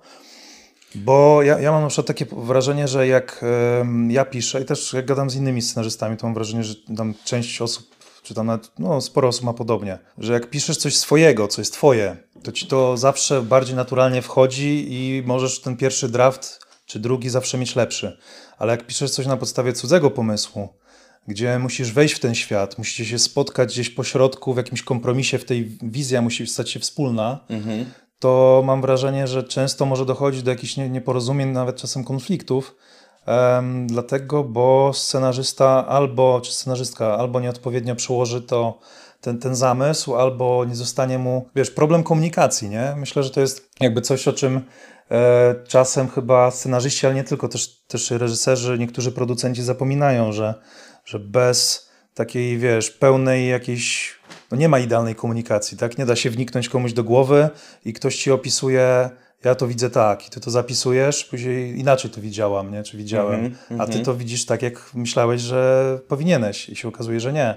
Więc tutaj mam wrażenie, że w takich sytuacjach, jak się pisze dla kogoś, na podstawie czegoś pomysłu, dużo więcej trzeba czasu spędzić, e, żeby to dogadywać i ugadywać i wszystko jakby, wiesz, e, dopracowywać, a później już jak siadasz, to z kolei właśnie pytanie, bo w momencie, jak właśnie piszesz twoją metodą, tak, czyli że starasz się, żeby już od razu to było, wiesz, mięsiste i dobre i, i, i bez jakichś luk i tak dalej, to wtedy może, można faktycznie wyjść na tym lepiej, ale jeżeli jest scenarzysta, który ma takie podejście, że ja to napiszę, w, w, wrzucę w dialogi jakieś placeholdery, które później się wymieni, ale później to przeczyta osoba, która e, nie wie, że tak się pracuje i może na przykład stwierdzić, że ten scenarzysta jest do dupy, nie? Więc No tak, no to też musisz wiedzieć właśnie, że, z kim pracujesz, na ile ten ktoś ma ciebie Tak. zaufanie, nie? Znaczy ja to wiesz, ja nigdy nie oddaję, takich, ja po prostu nie lubię, nie? Nie lubię oddać draft, z których, draftów, z których nie jestem zadowolony, nie? Nawet Mhm. jeżeli pracuję z ludźmi, którzy już mi ufają, to zawsze jak pi- napiszę coś, co wydaje mi się trochę gorsze, no to jest to dla mnie jakieś źródło lęków, nie? Mhm. Więc, więc ja zawsze staram się jednak, żeby ten pierwszy draft był mocny, mm, dopracowany na jakimś tam poziomie.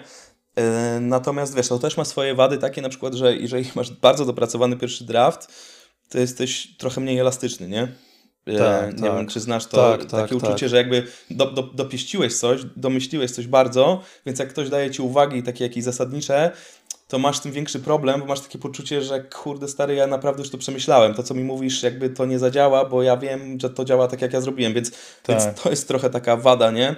No, więc ja, ja ogólnie powiedziałbym, że mam, może to jest kwestia też tego, że mam wyrozumiałych e, wiesz, e, nadzorców czy, czy pracodawców, że, że jakby powiedziałbym, że jakby tak w całej mojej działalności nie miałem jeszcze takiego przypadku, żebym dostał jakoś tak mega dużo poprawek, że jakby że jakoś tak, że, że jakby już do tego pierwszego draftu jak siadam, to jestem na tyle jakby on the same page z ludźmi, że, że rzadko się rzeczywiście zdarzało, że musiałem coś tak gruntownie przepisywać do, do końca.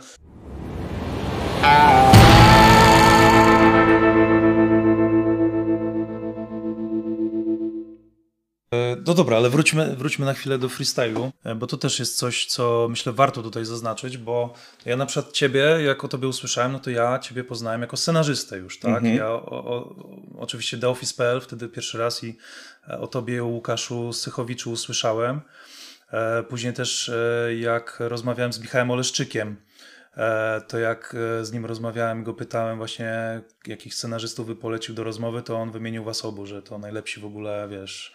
Bardzo miło, Michał właśnie zawsze jakoś tak o tak. nas publicznie się wypowiadał. Naprawdę, więc, Bardzo więc, fajnie, więc już więc- zacząłem zwracać uwagę. Bardzo to jest E, miłe. My wiesz, z Michałem jakby współpracowaliśmy teraz przez 3 lata tworzenia Office'a, on był naszym kierownikiem literackim z ramienia Kanal Plus i, i mogę się tylko odwdzięczyć tym samym. To jest naprawdę wspaniały Tak. facet i świetnie się z nim współpracuje. Em, ale też zwróciłem uwagę, jak robiłem research tutaj do tej rozmowy, że no, chyba dużo więcej osób cię kojarzy wciąż jako muf, niż jako muflona, tak? E, przynajmniej w takiej jakiejś, e, wiesz, e, w sieci. E, niż jako scenarzystę. I też taka ciekawostka, którą znalazłem, właśnie, że e, pierwszy kawałek, znaczy nie pierwszy kawałek, ale że nagrywałeś jeden z jakichś takich pierwszych kawałków z nieznanym wówczas Quebo na Fide.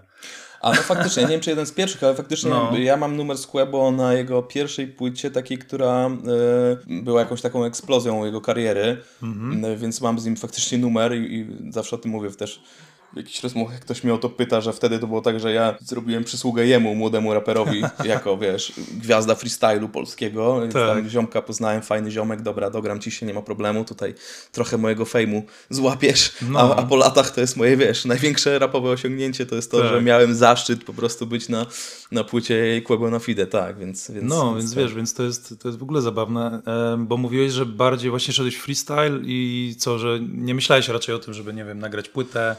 Wiesz co, coś tam o tym myślałem, ale no. właśnie tak jak Ci mówiłem wcześniej, że miałem jakieś takie blokady psychiczne Mhm. e, związane właśnie z tym, z takim... Po pierwsze jakoś tak nie chciałem się nigdy odsłaniać, że jednak bycie raperem to jest jakieś odsłanianie się, nie? Mhm. Albo budujesz jakąś taką silną postać i która mm, jakby godzisz się na to, że jest taka kon- konwencja i, i jakby też to jest jakaś świadoma, świadoma gra, że nie jesteś sobą i, i nagrywasz w ramach jakiejś formy, w jakiejś konwencji, albo właśnie bardzo się odsłaniasz, a ja jakoś do tej pierwszej opcji jakoś nie do końca mam wrażenie, że pasuje, że jakby lubię jednak jakoś tak być blisko siebie, byłoby to dla mnie trudne, a z drugiej strony właśnie nie, nie miałem nigdy ochoty tak się odsłaniać, nie?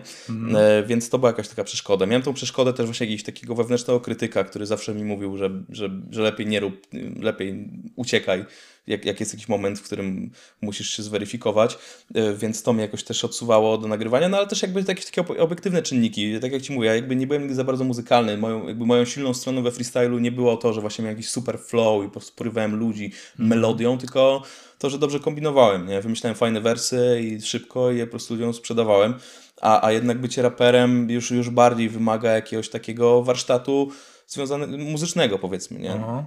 Bo mówisz, że to rap i freestyle to już jest raczej w przeszłości zostawiasz, to już raczej... Tak, Ale nie zdecydowanie. myślałeś o tym, bo widziałem, że w dwu- 2020 nagrałeś Hot 16 Challenge.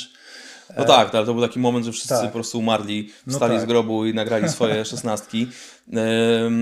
Wiesz co, y- jest tak, że to jest coś takiego, że trochę z człowiekiem to zostaje. No, do dzisiaj mam tak, że czasem wymyślę jakiś wers i go sobie zapiszę z taką myślą, że może kiedyś coś sobie nagram dla zabawy, nie jakby myśląc o jakiejś karierze y, rapera.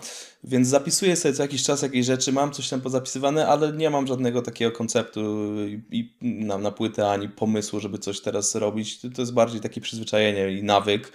Wy- Wiesz, nie, nie odżegnuję się od tego, nie mówię, że nigdy nie nagram nikomu zwrotki. Chętnie nagram nawet, jak, jeżeli będę miał czas, bo to też jest jakaś tam kwestia istotna teraz w moim życiu. Mm, ale też tak kiedyś myślałem o tym trochę w taki sposób, że może gdyby udało mi się y, zrobić jakąś dużą karierę pisząc scenariusze, to wtedy będę mógł wrócić do nagrania czegoś, bo będę miał od razu jakiś potencjalny, wiesz, rozgłos jakby, nie? Że, że No. przy tym podejściu do rapu, jaki mam i rap i, i, i jak brzmi rap, który tworzę, no to jakby to z założenia nie jest, nie jest zasięgowe, ani komercyjne, więc dobrze byłoby mieć właśnie jakiś element, który można zainteresować ludzi innych, żeby przyciągnąć do rapu, więc w tym sensie można powiedzieć, że 1670 trochę mi otwiera furtkę do tego, ale, ale wiesz co, no to jest też trochę tak, że to jest zajęcie kreatywne, pracuję kreatywnie, odpoczywać od pisania pisząc, no to jakby nie wiem, Tak. czy to jest najlepsza droga. Miałem też taki ostatni pomysł, wiesz, e, żeby trochę w stand-up pójść. O, E, trochę mnie do tego jakby podsunął, e, podsunął ten pomysł Maciek Buchwald, nie bezpośrednio, ale słuchałem po sobie podcastu z nim. bo on jest im, też e, On jest improwizuje. improwizatorem tak? No i on właśnie mówił, trochę o tym mówiliśmy na początku, jakby kiedy mówiłem o takim rozdzieleniu jakby tej, tej alienacji scenarzysty od, od, od dzieła, nie? że jakby piszesz coś, potem czekasz latami, aż to wyjdzie i ta gratyfikacja jest bardzo odroczona, nie? I, i, i pamiętam, że Maciek, i to jest jakieś tam bolesne, mam wrażenie, w tym procesie e, i Maciek właśnie mówił, że dla niego właśnie, dla reżysera jakby to działa w sumie podobnie, że to wszystko trwa y, długo, że dla niego właśnie takim ratunkiem jest to impro, że on jakby na co dzień reżyseruje i jakby zmaga się z tym, że te rzeczy, scenariusze, które pisze, często leżą, czekają na jakiś lepszy moment i tak dalej, ale że sobie to rekompensuje właśnie graniem impro, że dostaje tą natychmiastową gratyfikację. Wchodzi na scenę, robi coś, dopamina i super, nie? Więc nawet mnie to trochę tak natchnęło, żeby spróbować trochę stand-upu, e, że jakaś ta, jest we mnie ta część, która potrzebuje tej ekspozycji po prostu, nie? E, że, że mm, dlatego też zrobiłem freestyle, pewnie też po części, że jakoś mam w sobie tą jakąś potrzebę e, gdzieś tam bycia. E, i, I pomyślałem przez chwilę o tym stand-upie i zacząłem to robić i, i bym powiedział, że nawet efekty były nie najgorsze, w sensie... Ale zacząłeś, że... Że byłem na jakichś open micach. O. Zaliczyłem w zeszłym roku kilka open miców w Warszawie. Jedne poszły średnio, kilka poszło bardzo źle, ale też kilka poszło tak bardzo dobrze. Na takiej zasadzie, że naprawdę wiesz, no pierwszy w ogóle to było ciekawe doświadczenie, że pierwszy open mic, na który poszedłem, to było tak, że w ogóle nie wiedziałem jak to będzie. Mam już ze sobą jakiś tam nieudany roast na koncie, więc miałem już takie doświadczenie spalenia się w takim formacie trochę, e, ale poszedłem na ten open mic i w ogóle było zajebiście, nie? że po prostu wiesz, ludzie mega się śmiali, to było mega tak, zaskakujące w taki pozytywny sposób i myślałem sobie, a okej, czyli ja już mogę być stand-uperem, nie ma problemu. No. Po, ale potem przyszły, wiesz, były jakieś taki kubeł zimnej wody, bo przyszły jakieś kolejne, które były trochę gorsze. Suma summarum bym powiedział, że z potencjałem to wszystko wyglądało, ale jakoś tak na razie się zatrzymałem z tym, bo właśnie miałem takie poczucie, że to miała być trochę jakaś taka odskocznia, nie? że odpoczywam od tego procesu pi- pisania, który też momentami spala tego stresu związanego z tym, że, że te twoje rzeczy gdzieś zaraz się ukażą, będziesz poddany krytyce, nie? To to jest jakiś ciężar, nie? E, I jednak zdałem sobie sprawę, że to tylko mi dokłada, nie? Że, że to są, że jak mam ten open mic, to tego dnia jestem cały dzień jakiś nerwowy, zestresowany. To jest jednak też, to jest trudne, no wychodzisz na scenę, musisz rozbawić ludzi, to jest trudniejsze niż freestyle w ogóle, powiem Ci z punktu widzenia właśnie tego, że tutaj też teoretycznie nie, jest, nie musisz być sobą, ale jednak ta, ta maska i ta konwencja jest dużą, y, to jest dużo cieńsza warstwa, że Aha. dużo bliżej jesteś siebie, mam wrażenie. No przynajmniej ja tak miałem, nie? Że, że to było jakoś... No, stand-uperzy często naprawdę poruszają tematy takie bardzo osobiste, No. próbują to obrócić w żart. Ja też zauważyłem taką rzecz, że wielu stand-uperów, no jakby nie tyle, nie wiem czy leczy kompleksy, ale w jakiś sposób, wiesz, e, korzystają z jakichś różnych swoich e, przypadłości, czy fizycznych, czy psychicznych i jakby mm, trochę starają się, wiesz, w tym stand-upie może z tego uleczyć jakoś, tak? Tak, no. I wiesz co, wracając do Antka Syrka Dąbrowskiego, który już dzisiaj tu przewinął świetnego polskiego stand-upera, to właśnie Aha. słyszałem raz y, niedawno, jak on w, jak, w jakimś podcaście mówił, jak ktoś go pyta o to, kto ma zadatki na dobrego stand-upera, co trzeba mieć, żeby być dobrym stand-uperem, no to on właśnie mówi, że przede wszystkim musisz mieć ten przekorę, w sensie, że Aha. musisz nie wymiękać, że musisz mieć coś takiego, że jeżeli chcesz, być, chcesz to robić, Wchodzi to musisz, Duda to, teraz. To musisz, wiesz, Nie wymiękaj. to musisz, to musisz z- wiesz, zagryźć zęby i musisz wytrzymać to, że przez pół roku, już przez rok po prostu będzie ciężko, będzie ci nie szło i że on mówi, wiesz, że widział mnóstwo utalentowanych ludzi, którzy wchodzili na open mic'i i wyglądali po prostu jak next y, big thing, rozpierdalali, a wiesz, a po chwili po prostu mieli jakiś gorszy moment i rezygnowali, nie? Więc No. jakby To jest w tej stand-upie wa- ważne, ale powiem Ci jeszcze taką ciekawostkę, że a propos tej, tego stand-upu w kontekście pisania, em, że też miałem takie poczucie, że pójdę na, ten stand-up i będę miał taką wolność, nie? No bo jakby piszesz ten scenariusz, no to jakby wymyślasz jakieś rzeczy, a potem producent Ci powie, że może ten żart nie, nadawca Ci powie, że może to inaczej i jak reżyser potem zrobi coś jeszcze z tym.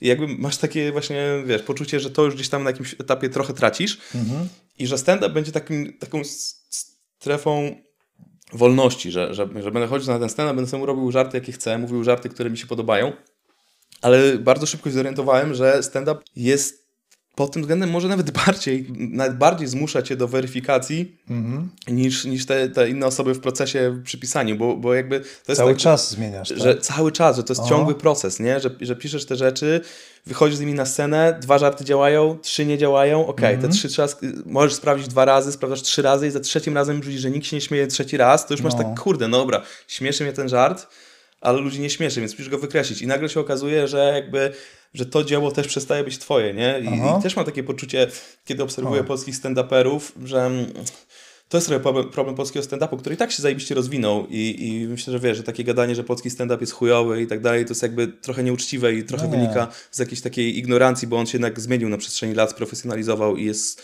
jest trochę osób, które naprawdę spoko to robią, zwłaszcza jak się pójdzie na żywo, bo to też jest forma, która dużo lepiej działa, kiedy jesteś w tym miejscu. Tu już wracamy do tego, że wspólny śmiech z ludźmi, nie? Mhm. Tak, tak, I tak dalej, ale że mm, mam wrażenie, że trochę problem tego tej formy jest taki, że właśnie przez to, że ona jest taka bardzo relacyjna, w sensie, że powstaje z publicznością, to te rzeczy się spłaszczają, że niestety mam czasem poczucie, że niektórzy zdolni komicy za bardzo ulegają właśnie temu. Jakby to jest jakiś taki No. szantaż, nie? To jest trudne wyważenie, że jakby opowiadasz żart, to jest twoja praca i widzisz, że ludzie się nie śmieją, to jakby masz pokusę, żeby go skreślić i pójść w jakieś wątki, które są prostsze i, i czasem mam poczucie, że wielu zdolnych komików jakby ma takie teraz materiały, które są bo ludzie, że ludzie jednak się śmieją z prostszych rzeczy, nie? Ja to często Aha. też mam jako widz stand-upu, widzę, że jakby rzeczy, które mnie bardziej śmieszą, to nie są te rzeczy, które ludzi śmieszą najbardziej, nie? I że po prostu jest, jest w tym jakaś, jest w tej konwencji, w tej formie też jakaś pułapka y, tego, tego dopasowania się do publiczności. No ale, ale kończąc już ten wątek, jakby zrezygnowałem z tego na razie właśnie z tego względu, że że jakoś poczułem, że to nie jest dla mnie mm, odpoczynek, tylko to jest jakby kolejne po prostu nawarstwienie jakiegoś tam stresu twórczego i, i, na razie zaparkowałem ten pomysł. Aha. E, kurde, ale wiesz co, bo to em, mam wrażenie, że tak w ogóle jest z każdą jakąś twórczością, nie? Że domyślam się, że przy 1670, czy no wiesz, są też różne głosy. Ja słyszałem bardzo skrajne opinie. Jedne opinie, że e, inteligentne żarty, a inne opinie, że tępe żarty, nie? Jakby, Tak, no. Ale i Tak, tak, kto tak. ma rację, nie? Bo są tam i takie, i takie. inteligenckie albo, E, albo ale, ale tak, widzisz, no. tym serialem trafiliście do szerokiej widowni. Tak. Pytanie, czy ty pisząc 1670 nie musiałeś w jakiś sposób się gimnastykować, czy po prostu masz taki gust komediowy, który trafił akurat w gust e, szerokiej widowni, nie? No właśnie wiesz co, no, ja, ja, ja się zastanawiałem się, tym, od- jak, jak ten odbiór będzie wyglądał, bo mieliśmy takie poczucie, że to jest fajne i, i, byliśmy dumni jakby z tego y, projektu. Natomiast byliśmy ciekawi, czy, czy w ogóle znajdzie się dużo ludzi w Polsce, którzy będą podzielali naszą opinię i co trafi w ich gusta. Okazało się, że na maksa tak i że też to jest bardzo międzypokoleniowe, nie? Że jakby ja to widzę po reakcjach i potem jak dostaję sygnały od ludzi, kto to ogląda, to wiesz, no mój ziomek ostatnio byłem jakoś tam na się na święta spotkaliśmy się z koleżkami, to on tam poprosił, żebym nagrał dla jego teścia wiadomość, że, to, że ja to wymyśliłem, żebym go pozdrowił, wiesz, a z drugiej strony wiem, że wiesz, dzieciaki, dostaję wiadomość od mojej koleżanki, reżyserki, że w, w, w szkole jej, jej córki wszyscy gadają o tym, więc że jakby to jest bardzo, okazało się być uniwersalne No. i to jest dla nas super y, pozytywne zaskoczenie, a teraz jakby post factum widzę, że myślę, że to trochę wynika też z tego, że ten humor y, jest dosyć różnorodny w tym serialu jednak. Aha. W sensie, że ja rozumiem, y, bo niektórzy za, za, zarzu- y, No zarzucają... tak, bo jest sytuacyjny, są takie słowne żarty, są... e, Jest dużo absurdu, tak, nie? tak, jest tak. dużo prosty. Jest, jest moment, że Jan Paweł po prostu sra na kiblu, po czym bierze krem. Jada się dziwi, jak ten krem niedobrze smakuje. No, to Tak. jest bardzo prostacki teoretycznie y, żart, który Tak, zresztą, zresztą jest, nie, jest pierdzenie. Tam... Zresztą nie było go w scenariuszu i przyznam ci, że jak oglądałem oglądałem teraz y, okładki odcinków wszystkich, to chyba w tym miejscu śmiałem się najbardziej, bo to jest żart, którego nie znałem i mnie bardzo zaskoczył. I, więc wiesz, jakby ten humor jest różny, bo jakby ludzie niektórzy też zarzucają, że to jest jakby takim zgranym, takie, takie jedno kopyto, że bierzemy, wiesz, barok, XVII wiek i, i bierzemy rzeczy z współczesności i jakby to, to jest ten żart. Ale mi się wydaje, że jednak No. kłóciłbym się, że ten humor jest, jest bardzo różnorodny, że my się też nie ograniczaliśmy, tak jak ci mówiłem wcześniej w kontekście pisania tego i pisania Office'a, że jak piszę Office'a, to wyznaczam sobie ramę, w której chcę działać, bo, bo chcę, żeby ten serial taki był. Co oczywiście y, jakby tutaj od razu taka uwaga, że to nie jest jakby cała prawda o Office, no bo chłopaki z kolei piszą jeszcze trochę inaczej, więc ten serial finalnie nie jest do końca jakby taki y, tylko na tą nogę takiego silnego cringe'u, tylko też na przykład Łukasz ma dużo bardziej taki styl pisania, mam wrażenie, że na żarty jest tym świetny, w sensie na żarty nie najedzony, tylko jakby, jakby dużo, dużo joke'ów jakby wsadza w scenariusze i, i jakby jestem świetny i te scenariusze są trochę inne niż moje, więc też jakby Office myślę, że to jest też zaleta tego serialu, że też różni widzowie mogą tam różne rzeczy znaleźć. E, ale teraz widzisz, bo poruszyliśmy wiele wątków i ja też bym chciał na parę odpowiedzieć, bo poruszyłeś właśnie wątek, to tylko może co do stand-upu, to tylko jeszcze może to jakoś podsumuję, że e, zauważyłem, że w ogóle stand-up to jest taka dziedzina, która zaczyna kusić coraz więcej scenarzystów, Em, bo u nas w gildii scenarzystów tam kilka osób e, jest albo próbuje być stand-uperem. Tam jeden mój kolega e, nawet niedawno mi powiedział właśnie, że, e, że chyba spróbuje, że chciałby pójść na open mic'a, a jest Marek Baranowski. E, Pewnie kojarzysz e, z Tak, tak. resortu komedii. On chyba w resorcie komedii występuje? Wiesz co, ja Marka bardziej kojarzę jako scenarzystę właśnie. No, E, Noc w przedszkolu napisał. i- tak, wiem, że on się mocno trzyma z Mateuszem Płochą, który też właśnie jest scenarzystą i stand-uperem i improwizatorem, tak. Ale wiem właśnie jeszcze, że Artur Wyżykowski, słynny e, konsultant tak, scenariuszowy i scenarzysta też i twórca, e, to właśnie on też miał swoje próby i Agnieszka Matan, chociaż ona bardziej chyba jest e, znana ze sceny, ale też pisze scenariusze. No, Więc wydaje, że te jakoś- światy się naturalnie przenikają, nie? W Stanach to jest naturalna kolej rzeczy, że ten świat No tak. impro i stand-upu jest mega w ogóle jakimś taką kuźnią kadr dla, dla, dla, dla komedii, nie? I dla Tak. przemysłu filmowego, komediowego. W Polsce jeszcze chyba tego aż tak nie mam. Nie wiem, no ciekawe to jest, że tak naprawdę bym powiedział, że nawet dosyć mało ludzi ze stand-upu mam wrażenie, że przebija się do tego świata pisania. Może to jest kwestia tego, że, znaczy nie wiem, nie znam stawek do końca stand-upowych. Może jest tak, że jak dochodzisz do jakiegoś miejsca w stand-upie, to ci się to trochę nie opłaca, żeby zaczynać, wiesz, tą karierę scenarzysty, no bo ciężko na samą twarz stand-upera, myślę, wiesz, jakieś super pieniądze dostać za scenariusz, ale nie, może się mylę. Natomiast wiesz, może jest tak, że ciężko jest wejść nagle w taką sytuację zależności, nie? No. Jak jesteś stand-uperem, no to jesteś właśnie trochę kowalem swojego, kowalem własnego losu, jedziesz sobie po Polsce, robisz co chcesz, a tu nagle musisz wejść w tą strukturę, gdzie masz kilka osób nad, nad sobą, jakąś hierarchię i, i oni ci mówią, że robisz coś źle, więc może to jest trudne. Może to jest, też jest tak, że jednak no bo, no bo mówmy się, jakby gadamy o tym, że, że komedia dużo wybacza i, i, i jak piszesz dobre żarty, to się jakoś wybronisz, ale to jest prawda tylko do pewnego momentu, nie? Że jednak musisz mieć jakąś umiejętność myślenia w strukturze, że jakby to wymaga od ciebie y, pewnych umiejętności takiego warsztatu. Mm, to też wymaga od ciebie jakiejś bycie scenarzystą, wydaje mi się, że zgodzimy się, że wymaga jakiejś takiej empatii, nie? Jakiegoś takiego czucia y, ludzi, um- umiejętności wczucia się w ludzi, nie? Tak, więc, więc tak. jakby tu nie wszystkie rzeczy się pokrywa, pokrywają z umiejętnością y, stand-upową. No, więc No tak, nie. tak, to na pewno, to na pewno. E, Ale teraz właśnie sobie przypomniałem e, o Mikołaju Cieślaku, który no jest, e, no wiadomo, nie jest stand-uperem, jest bardziej aktorem estradowym, komikiem i z, z kabaretu Moralnego Niepokoju i też z Ucha Prezesa, ale no wiem, że on intensywnie od kilku lat pracuje nad swoją karierą scenariopisarską i właśnie ze mną jeden scenariusz napisał i teraz ma jeden serial, który komediowy, który rozwija, nie wiem, czy mogę o tym mówić, ale, ale że jakby on jeździ po Polsce od lat i cały czas właśnie z materiałem i, i, i z chłopakami tam właśnie z kabaretu Moralnego Niepokoju, ale w wolnym czasie tak trochę pewnie, żeby też, nie wiem, może odsapnąć, może trochę zmienić klimat, siada i właśnie wymyśla swoje historie, nie? I spisuje je i,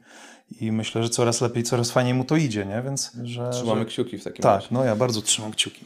E, Okej, kurde. E, jeszcze jest temat, który, który, który powiedziałeś właśnie a propos TheOffice.pl, e, a propos tego jakiegoś pisania wspólnego, ujednolicania nie, tekstu, bo to jest też myślę coś takiego, że też ostatnio jak z Daną Łukasińską rozmawiałem, to ona właśnie tak trochę, Ta, trochę, trochę Mhm. tak pół żartem mówiła, że no, no, że jest coś takiego, że kurczę, jak piszesz e, z, z wieloma osobami, e, serial, który, w którym no, szczególnie jesteś tym scenarzystą prowadzącym, tym headwriterem, no to, to wiesz, to, to jest zawsze tak, że to, to ty Bierzesz tą ciągniesz. odpowiedzialność. Tak, tak. tak. tak i, że, i że później, wiesz, no trzeba to wszystko dopasować, tak? Więc domyślam się, że w komedii to może być jeszcze bardziej. No chociaż nie wiem, ale, ale że zawsze to, to trzeba jakoś ujednolicać i tak dalej, więc, więc ten problem taki, nie wiem, komunikacji, braku komunikacji może tutaj, wiesz, też... Mhm, tak, wiesz co, powiem Ci tak, ja tak naprawdę pracowałem, robiłem, zrobiłem cztery duże rzeczy.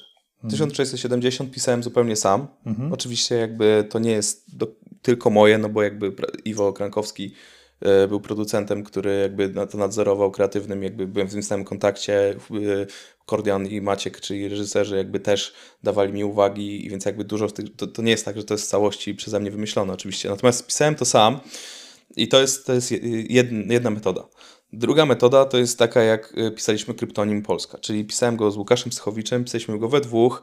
Możemy zaraz y, powiedzieć, jak, jak się dzieliliśmy, ale to był taki system, w którym rzeczywiście my odbieraliśmy od siebie pomysły, dzieliliśmy się jakoś scenami, pisaliśmy, potem razem poprawiliśmy. Więc to było tak, tak ściśle w takiej symbiozie y, dwóch Okej, twórców. i później przepisywaliście po sobie, tak, y, że sprawdzał każdy, Tak, każdy, tak. No, że jakby po, podział był taki, że wymyśliliśmy pierwszą jakąś tam wersję jakiejś tam outline'u, y, powiedzmy, że wymyśliłem ja, potem już ten drugi outline taki już właściwy wymyśliliśmy razem.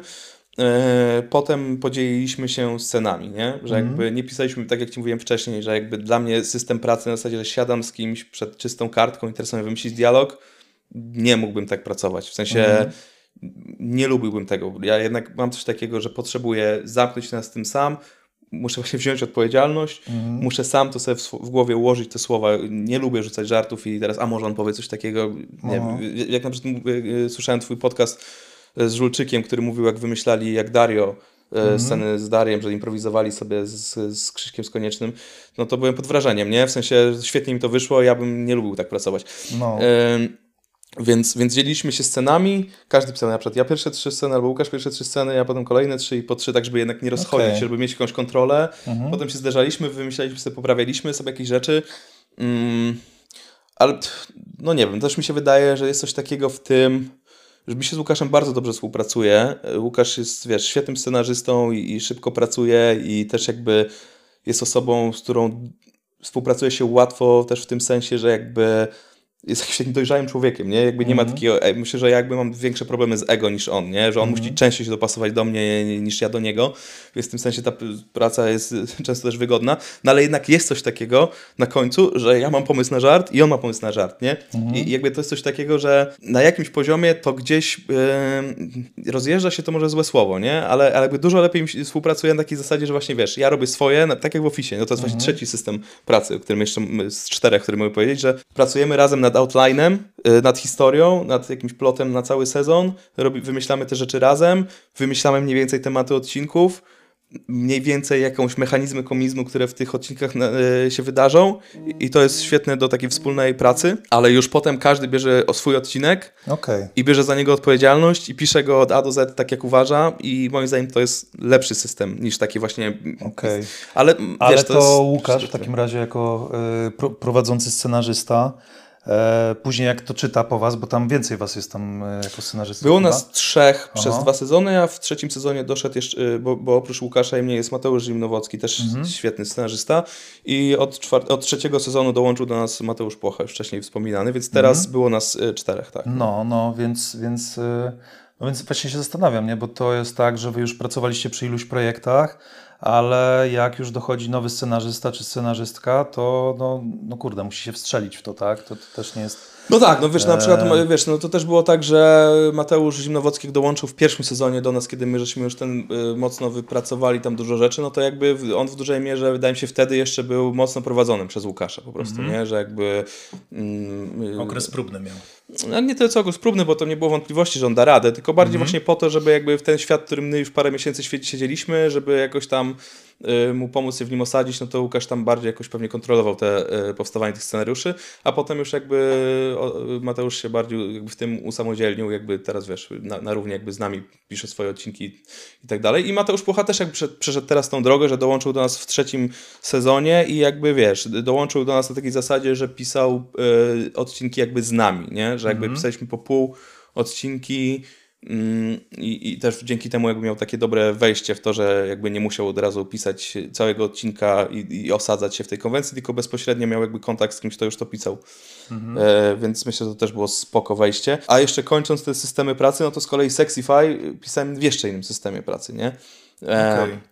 Bo Pisałeś Sexify... na podstawie pomysłów, tak? Ale ty to sam pisałeś, ten drugi sezon. Pisałem tak? go sam, ale Mhm. tu byłoby duże nadużycie powiedzieć, że ja go pisałem sam, no bo jednak to było tak, że my żeśmy spędzali najpierw dużo czasu, no to jest jakby standardową procedurą, powiedzmy, nie? W Writers Roomie z, z Kaliną Alabrudzińską i z Agatą Gers, czyli z twórczyniami y, Sexify'a. I jeszcze był z nami Tomek Chabowski zresztą też, więc on też nam e, pomagał wymyślić ten drugi sezon, jakby tą, tę całą historię. Mm, I faktycznie ja pisałem scenariusze sam, ale to było tak, że ja proponowałem jakieś outliny, Mhm. wysłałem outline odcinka dziewczynom i one jakby przepisywały mi ten outline, że one jakby A. brały mój pomysł na outline po naszym wspólnym ustaleniu i odsyłały mi jakby swoją wersję tej, tego, co ja napisałem. I ja jakby już z ich ouline'u I tak rozpisywałem. formatowały go I, z, I znowu to było tak, że wiesz, że ja nie rozpisywałem od A do Z tego, co one mi zaproponowały, no bo ja też znajdowałem jakieś luki, tak jak one w mojej pracy znajdowały jakieś luki, ja znajdowałem w ich, w ich pracy jakąś lukę i, i czasami po prostu się nie dało, to, więc jakby zmieniałem jakieś rzeczy, Mhm. ale, ale wiesz, w tym sensie to była jakaś praca pod nadzorem, że, że jakby ja, wydaje mi się, że ja byłem takim naiwnikiem, nie, komandosem, nie, że one były jakimiś takimi, mówiąc takim wojennym językiem, takimi y, generałami, które mnie rzucają w dżunglę z misją, nie, ja po Mhm. prostu mam od nich mapę i, i, i- lecę i strzelam, nie? A, więc więc no. to była. mm, I to wiesz, to też jakby w tym procesie wydaje mi się, że jak mówię jakimś ego, no to jakby tutaj byłem naj, najbardziej pokorny, nie? No bo Mhm. to był taki projekt, którym, wiesz, ja zostałem zaproszony do niego po pierwszym sezonie, który był Tak. ogromnym sukcesem, nie? Aha. Był oglądany na całym świecie, p- absurdalnie duże wyniki miał, więc jakby Mhm. byłem dosyć jeszcze początkującym scenarzystą, więc jakby też miałem takie poczucie, że wchodzę w coś, co jest dużym sukcesem, co zostało sformatowane, co działa i ja tutaj mam jakby w pewnym sensie, wiesz, to jest duży dla mnie przywilej, że mogę teraz w, ty, w tym procesie wziąć udział, więc byłem Mhm. bardzo też pokorny i, i jakby nie było między nami dużo konfliktów, bo jakby współpraca z, z Jankiem z Kwiecińskim, producentem tego i właśnie Kaliną i Agatą była super, też na takim poziomie ludzkim świetnie się dogadywaliśmy, więc tam nie było jakichś dużych konfliktów, ale jak, jak były jakieś takie, wiesz, kreatywne spory, no to ja jakby wiedziałem, gdzie jest moje miejsce i, i, i ustępowałem po prostu Kalinie na przykład, a, y, dziewczynom w, jakimś tam, w jakichś tam kwestiach, bo czułem, że jakby to jest ich projekt i ja jestem tu od tego, żeby zrealizować ich wizję. I to też jakby, to był też, myślę, że najtrudniejszy y, projekt, w którym brałem udział pod względem właśnie takiego wysiłku pracowego, że jakby... y, chyba było najmniej twoje, tak? Dokładnie, wszystkich, że tak? to było Bo najmniej moje też z takiego poziomu, Aha. że zostałem zaproszony po do prostu czyjegoś jakoś, ten i no. też i też najmniej moje na zasadzie konwencji, nie? Że ja Mhm. jednak do tej pory moc takim stricte komediowym językiem operowałem i formą, Mhm. a Sexify jest serialem komediowym powiedzmy, w drugim sezonie pewnie nawet bardziej niż w pierwszym, ale jednak Mhm. jest też serialem powiedzmy jakoś tam trochę obyczajowym, Mhm. Mm, Nie, że tro, Tak, tro, tak. trochę, może przygodowym to złe słowo, no ale jest jakimś takim akcyjnym serialem. Że jakby to Aha. było dla mnie pierwsze zderzenie z taką formą, w której odcinki nie są zamkniętą formą, nie są jakby. Jak piszesz sitcom, no to, no to wiesz, to jakby zmierzasz do tego, żeby odcinek skończył się w tym samym miejscu, w którym się zaczął. Że Mhm. te postaci jakby zmieniają się dużo wolniej, jeżeli w ogóle się zmieniają, i jakby dążysz do tego, żeby eksploatować ten pomysł na humor jak najdłużej, nie? Żeby nie przesuwać tych postaci za daleko. A z kolei pisząc taki serial jak Sexify, no to już wchodzisz w taki teren, w którym jakby tu jest określony łuk. W 8 Mhm. odcinków te bohaterki muszą coś przejść. Tak, tak. I, I to była jakaś nowość dla mnie. Też jakby było to dosyć trudne, bo to, nie, bo to właśnie nie dość, że to było wejście w świat, w którym muszę tych, jakoś z tymi bohaterami podążyć w jakąś pod, y, podróż, Mhm. to też jakby to nie są bohaterowie, których ja wykreowałem. Ja wchodzę w jakimś momencie ich, ich istnienia, nie? Mhm. Ten pierwszy sezon był bardzo zręcznie poprowadzony w tym sensie, że, że wiesz, że ten świat był, był bardzo fajnie wykreowany, że jakby to był akademik, to były dziew- dziewczyny, które odkrywają jakąś seksualność, te aplikacje, dopiero wymyślają tą aplikację, a ten drugi sezon był dużo trudniejszy, wydaje mi się, bo już ten świat nie był aż tak mm, organiczny. W sensie, że my w drugim sezonie jakby no, byliśmy więźniami tego, że, że one robią tą aplikację, nie? Tak. Że to już nie jest taka sytuacja, że widzki mogą się z tym utożsamić, że są dziewczyny w akademiku, coś tam, tylko to już jest nagle startup. Ale wiesz, to też jest coś, co się przewija w rozmowach ze scenarzystami, u mnie tutaj też, że drugie sezony są często najcięższe, nie? No bo szczególnie kiedy w pierwszym sezonie jest wielki sukces, nie? No to e, też patrząc jakby na to w ten sposób, że my często, wiesz, piczujemy, jakby wypychamy te nasze pomysły na seriale, jakby zamykając się w tym pierwszym sezonie i No próbujemy chcemy No. dać wszystko, co najlepsze Tak, mamy tak. w tej historii w pierwszym sezonie, więc jak wypłuczemy się tak naprawdę z całego, wiesz, e, całe paliwo nam po prostu zejdzie w pierwszym sezonie, to później jest ciężko Tak. to odbudować i znaleźć po prostu, więc trzeba naprawdę się nagłowić To jest też nieraz. smutne z punktu widzenia widza, nie? Że Tak. jakby że jakby takie seriale właśnie jak The Wire czy Breaking Bad, jakby ich będzie coraz mniej, nie? Mm. Że coraz mniej twórców ma taki komfort, że wiesz, nadawca powie im jasne, zróbcie nam sześć sezonów tego, poprowadźcie tę historię. Że Tak. jakby, I to jest smutne i też wydaje mi się, że to będzie prowadzić, że już nie prowadzi do tego, że jednak preferowane przez nadawców będą miniseriale, nie? Mhm. No bo jeżeli prowadzisz serial w taki sposób, że on jakby. Wyobraź sobie, że wiesz, że robisz serial taki jak Breaking Bad teraz Mhm. i, i robisz, nie wiem, trzy sezony i przy trzecim sezonie to zainteresowanie wyraźnie spada, załóżmy, nie robisz już czwartego, to nagle yy, nadawca zostaje z jakimś takim serialem, który jest takim kikutem, nie? Że jakby nie masz sensu jako nowy widz zaczynać oglądać ten serial, no bo już wiesz z internetu, że ten serial został skance- skancelowany Tak, i, tak. I ta historia się nie skończy, więc po co możesz zaczynać taki serial? Więc jakby wydaje mi się też z punktu widzenia nadawcy to jest bezsensowne ryzyko, nie? Wchodzenie w takie seriale, bo one są potem spalone. A jeżeli zrobisz serial, który średnio się udał, ale jest zamkniętą formą, jest miniserialem, który do czegoś zmierza, no to jakby nawet jeżeli teraz się nie przyjął, no to masz go w swoim katalogu i ludzie mogą go sobie obejrzeć, bo a nuż dla kogoś to będzie interesujące, nie? To, Tak, jest, to jest trochę smutne. Dlatego też to jest taka brutalna prawda, którą, którą chyba myślę, że wszyscy musimy trochę jakoś rozumieć, że, że to jest coś takiego, że wiesz, że z jednej strony, kurde, wszyscy żałujemy tego, jak jakiś fajny serial traci, wiesz, zostaje tam wycofany i nie ma kolejnego sezonu, ale z drugiej strony, tak czysto patrząc pragmatycznie, no to taki streamer jakby no, ma zyski i straty, tak? Widzi, że wydaliśmy na to tyle, a zarobiliśmy tyle, na przykład się nie zwróciło. I może serial mieć naprawdę świetne recenzje i być dobry, ale po prostu oni sobie myślą, że co, zrobimy drugi, trzeci sezon, ale widzów było niewielu, więc już ich więcej nie będzie raczej. Bo zwykle jak pierwszy sezon nie przyciągnie, no to no już drugi, trzeci sezon to będą ewentualnie ci sami oglądać, albo część tych, co pierwszy oglądali, więc pewnie mniej niż pierwszy sezon, nie? Tak, no w ogóle wydaje mi się, że wiesz, jakby w, te, w streamingach jakby ta, ten taki kapita, kapitalistyczny trend, żeby iść za wzrostem y, jest, jest, bardzo, jest bardzo morderczy dla seriali, nie? Że rzeczywiście jest tak, że każdy kolejny sezon musi po prostu być coraz większy, no a to często jest niemożliwe, nie? I, i przez to dużo... Najlepsze seriale właśnie miewały gorsze sezony. Tak, i... tak, tak, to jest normalne i, i też no niestety prowadzi to do kasowania naprawdę fajnych rzeczy, nie? Ja na przykład bardzo żałuję, że teraz skasowany został e, Winning Time, nie wiem czy kojarzysz taki serial HBO o Adam McKay go tworzył e, o dynastii Lakersów. E, Mm, Zaraz wygooglam. No, to jest jakby koszykarsko, wiesz, osadzony w koszykówce lat 80. Mhm. No zajebisty serial, zajebista obsada, zajebista realizacja. A na czym to jest? Na HBO. A, Mm, I wiesz, skasowali go po drugim sezonie. Myślę, że po prostu A, on był kojarzę. bardzo drogi yy, i, i po prostu nie, nie poszedł aż tak szeroko, jak musiałby pójść w kontekście tych kosztów. Yy, no i, i niestety to będzie coraz częściej się zdarzało, nie? Już się zdarza.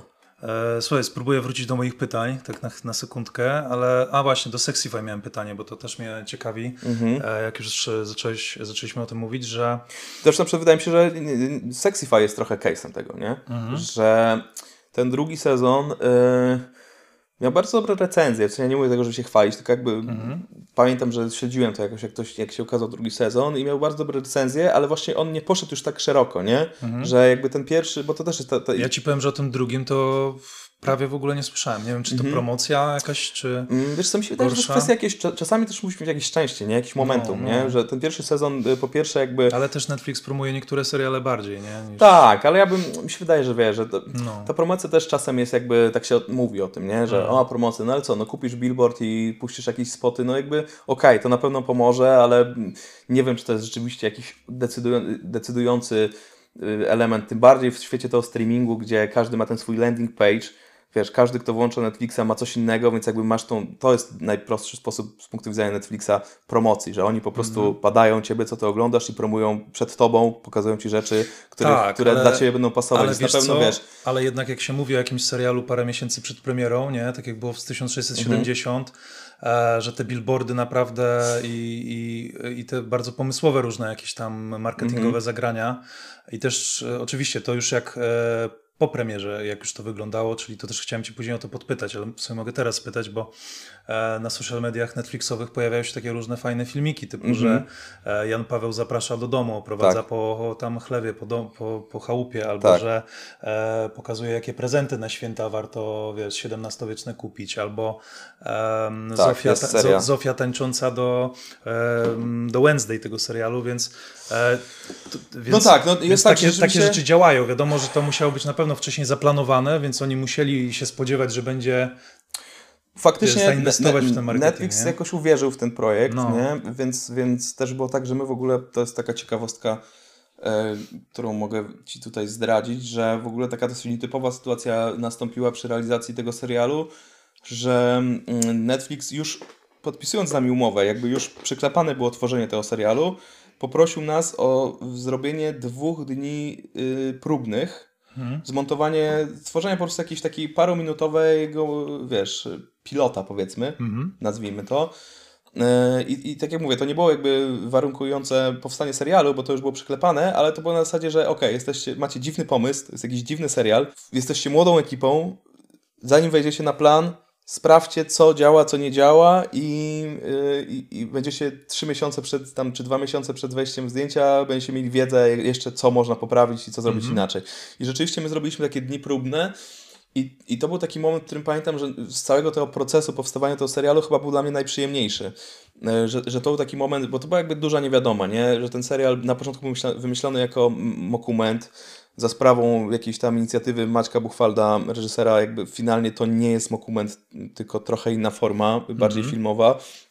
Ale jakby cały czas mieliśmy takie, taką zagwozdkę, że ten tekst, mieliśmy poczucie wszyscy, że to działa, nie? Na papierze, że to jest śmieszne, to jest fajne, ale czy to będzie fajne, kiedy ubierzemy tego topę w ten strój sarmaty i w tej Tak. komnacie on zacznie to gadać, czy to będzie śmieszne, czy to kurwa będzie jakieś dziwne, czy jakie?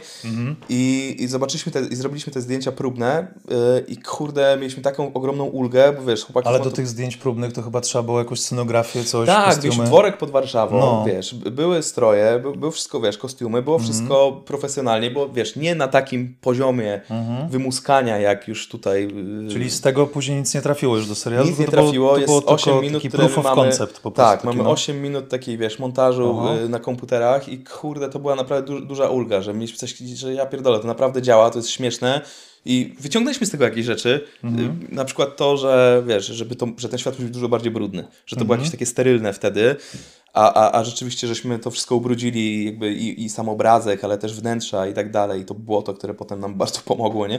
E, Tak, bo kręciliście tekście. to chyba zimą czy jesienią? Tak, zimą kręciliśmy, No. która nie była taką mega mroźną zimą, tylko była taką zimą, wiesz, taka plucha i, i to Tak. błocko, i które po prostu nam mega też robi klimat. Ale nie, ten serial. naturalizm cały, No. ten brud w tym serialu sprawia, że to jest jeszcze śmieszniejsze. Nie, no tak, naprawdę. w ogóle wiesz, zaraz do tego wrót, możemy wrócić, bo No. nie chcę kolejnego wątku zostawić bez puenty, bo zmierzałem Tak, do tego, tak, że tak. Netflix nam, wiesz, po, poprosił nas o te zdjęcia i po tych zdjęciach próbnych oni też na maksa jeszcze uwierzyli w ten projekt i mam Mhm. wrażenie, że po tym jakby zdecydowali się mocno zainwestować w, w ten projekt i, Mhm. i co też nam pomogło zrobić to na dużo większym wypasie, ale też wydaje mi się te działania promocyjne i tak dalej. A co do tych działań promocyjnych, no to, yy, to, to ja tylko tam częściowo byłem w nie zamieszany. No Niektóre właśnie, z bo, bo chciałem dopytać, czy tam współpisałeś jakoś te Mm. nie, to robiła osobna ekipa, tego, tego nie Okej. robił nikt od nas, za wyjątkiem, za wyjątkiem mnie. Ja zostałem poproszony, żeby tam trochę wspomóc, więc ja Mhm. kilka rzeczy tam napisałem albo nawet dopisałem, ale większość z tych rzeczy jest napisane przez agencję, która po prostu odpowiadała za to, więc ona po prostu jakby, jeżeli ktoś, jeżeli ktoś uważa, co, znaczy inaczej, no nie chcę powiedzieć, że mi się nie podobają, tylko że Mhm. y, zasługa jest po ich stronie. No. Tak, no znaczy ja, jak właśnie, stąd też moje pytanie, bo jak to oglądałem, to no, czuć tam ten klimat, tak? Udało im się odwzorować to, jak ty piszesz, więc... No to super, A, nie? ale że, też, te, że te też na pewno już aktorzy wiesz, zrobiły też ekipa dobrą już, robotę. Tak, weszli po prostu w to na całego, więc już podejrzewam, że tam Bartek Topa już w pewnym momencie pewnie już był tym bohaterem, więc już wiele mu nie trzeba było. Tak, no. Że mógłby pewnie zaimprowizować niektóre rzeczy. Ale słuchaj, to, tylko jeszcze tak dopinając wątek Sexify, bo chciałem cię też o to zapytać, ile właśnie trwało pisanie tego sezonu drugiego? Ile miałeś na to czasu? Bo to, no... Dosyć szybko tak naprawdę, e, bo mm, wydaje mi się, że my zaczęliśmy jakąś. Bo to też było tak, że im się trochę e, paliły tyłki, bo, e, bo- bo już był jakiś tam mm, czas y, przewalony, w sensie oni mieli jakiś tam problem koncepcyjny na początku, jeszcze tam Piotrek Domalewski wtedy to z nimi tworzył, na jakimś właśnie momencie oni jakoś postanowili się, rozstać, już nie robić to drugo, drugo y, drugiego sezonu w takim y, zespole. I, I doprosili mnie, właśnie chyba Janek mnie doprosił na, na tej fali, bo zaczęliśmy wtedy robić 1670, w sensie pisać, nie? Że on jakoś, ja się znałem z Jankiem wcześniej, a, a, ale, ale jakby wtedy jakby, jakby poznał moje pisanie lepiej i jakby chyba uznał, że będę dobrym uzupełnieniem dla tego zespołu. I, I on już zaprosił i, i, i ten proces był dosyć szybki właśnie przez to, że y, on już trwał trochę wcześniej. Wiadomo, że tam jakieś zręby zostały, że dużo elementów y, y, tego, co się dzieje w tym drugim sezonie, właśnie oni jeszcze wymyślili tam z Piotrkiem. Mm, ale potem dołączyłem ja i Tomek i myślę, że ta praca koncepcyjna trwała, nie wiem, z miesiąc albo dwa. O, Z dwa miesiące myślę, że trwały te, te nasze wspólne narady. okej, okej. Może trochę więcej, ale myślę, że nie. A potem już mm, było pisanie i to pisanie było dosyć szybkie właśnie przez to, że wiesz, że, że jakby dostawałem dosyć szczegółowy outline od dziewczyn, więc to pisanie, wiesz, ja mi się wydaje, że dla mnie takim optymalnym czasem na napisanie takiego odcinka w formacie właśnie powiedzmy 30 stron, czyli to jest powiedzmy dwa tygodnie, nie? Gdzie wracając do tematu prokrastynacji finalnie zabiera mi to dużo mniej czasu. To nie jest tak, że ja przez dwa tygodnie piszę dwie na- strony dziennie, ale załóżmy, że Jeżeli... jeżeli, po godziny by to trzeba było przeliczać jakoś. jeżeli miałbym to... Zawsze miałbym, jak siadasz, to sobie włączasz e, ten stoper i, i później można to mierzyć Tak. jakoś. Nie robię tego, ale wiesz, załóżmy, że uważam, że higienicznym sposobem pracy i takim dobrym dla, dla właśnie wypracowania te, takich odcinków dobrze, to, to jest takie właśnie dwa tygodnie pierwszego draftu, nie? Oczywiście. Tak, tak, tak. Który jest jak dziesiąty. tak, a tam jednak ta praca była, a, a tam ta praca jednak była trochę szybsza, e, więc myślę, że nie wiem, no jakoś tak kolejne mm, trzy miesiące, albo trzy miesiące, tylko ja miałem też przerwę, wtedy byłem wakacje, no ale powiedzmy, że cały ten proces trwał z pół roku pewnie, potem jeszcze jakieś Okej. poprawki No to słuchaj, to, to muszę obejrzeć ten, e, bo widziałem pierwszy sezon, mi się podobał, ale no też nie do końca może moja tematyka, ale jakby No docen, doceniam ten serial, No. szanuję koncept, Wiesz co, dla, mnie, e, dla mnie to jest niesamowicie drugi fajny jest, koncept. Drugi jest trochę inny, y, bo drugi jakby ma kilka trudności, właśnie o których mówiłem, że jakby ten świat już jest mniej organiczny, ale z kolei moim zdaniem jego zaletą względem pierwszego jest to, że te odcinki są krótsze Mhm. i moim zdaniem do tego formatu y, ta format y, A wcześniej były godzinne? tam 50 minut chyba, 45 i mi się wydaje, że jednak do, do formatu takiego serialu lepszym formatem jest właśnie takie 30-35 I, Mhm. i ten drugi sezon jest właśnie taki. Okej, no, no to słuchaj, ja, ja obejrzę, żeby też sprawdzić, jak w pół roku można napisać e, komediowy serial, bo jestem e, Mm. ciekaw. No tak, no więc to znowu, ja to pisałem niby sam, ale to był wysiłek, wiesz, kilku osób, więc, więc Tak. jakby to też trochę inaczej.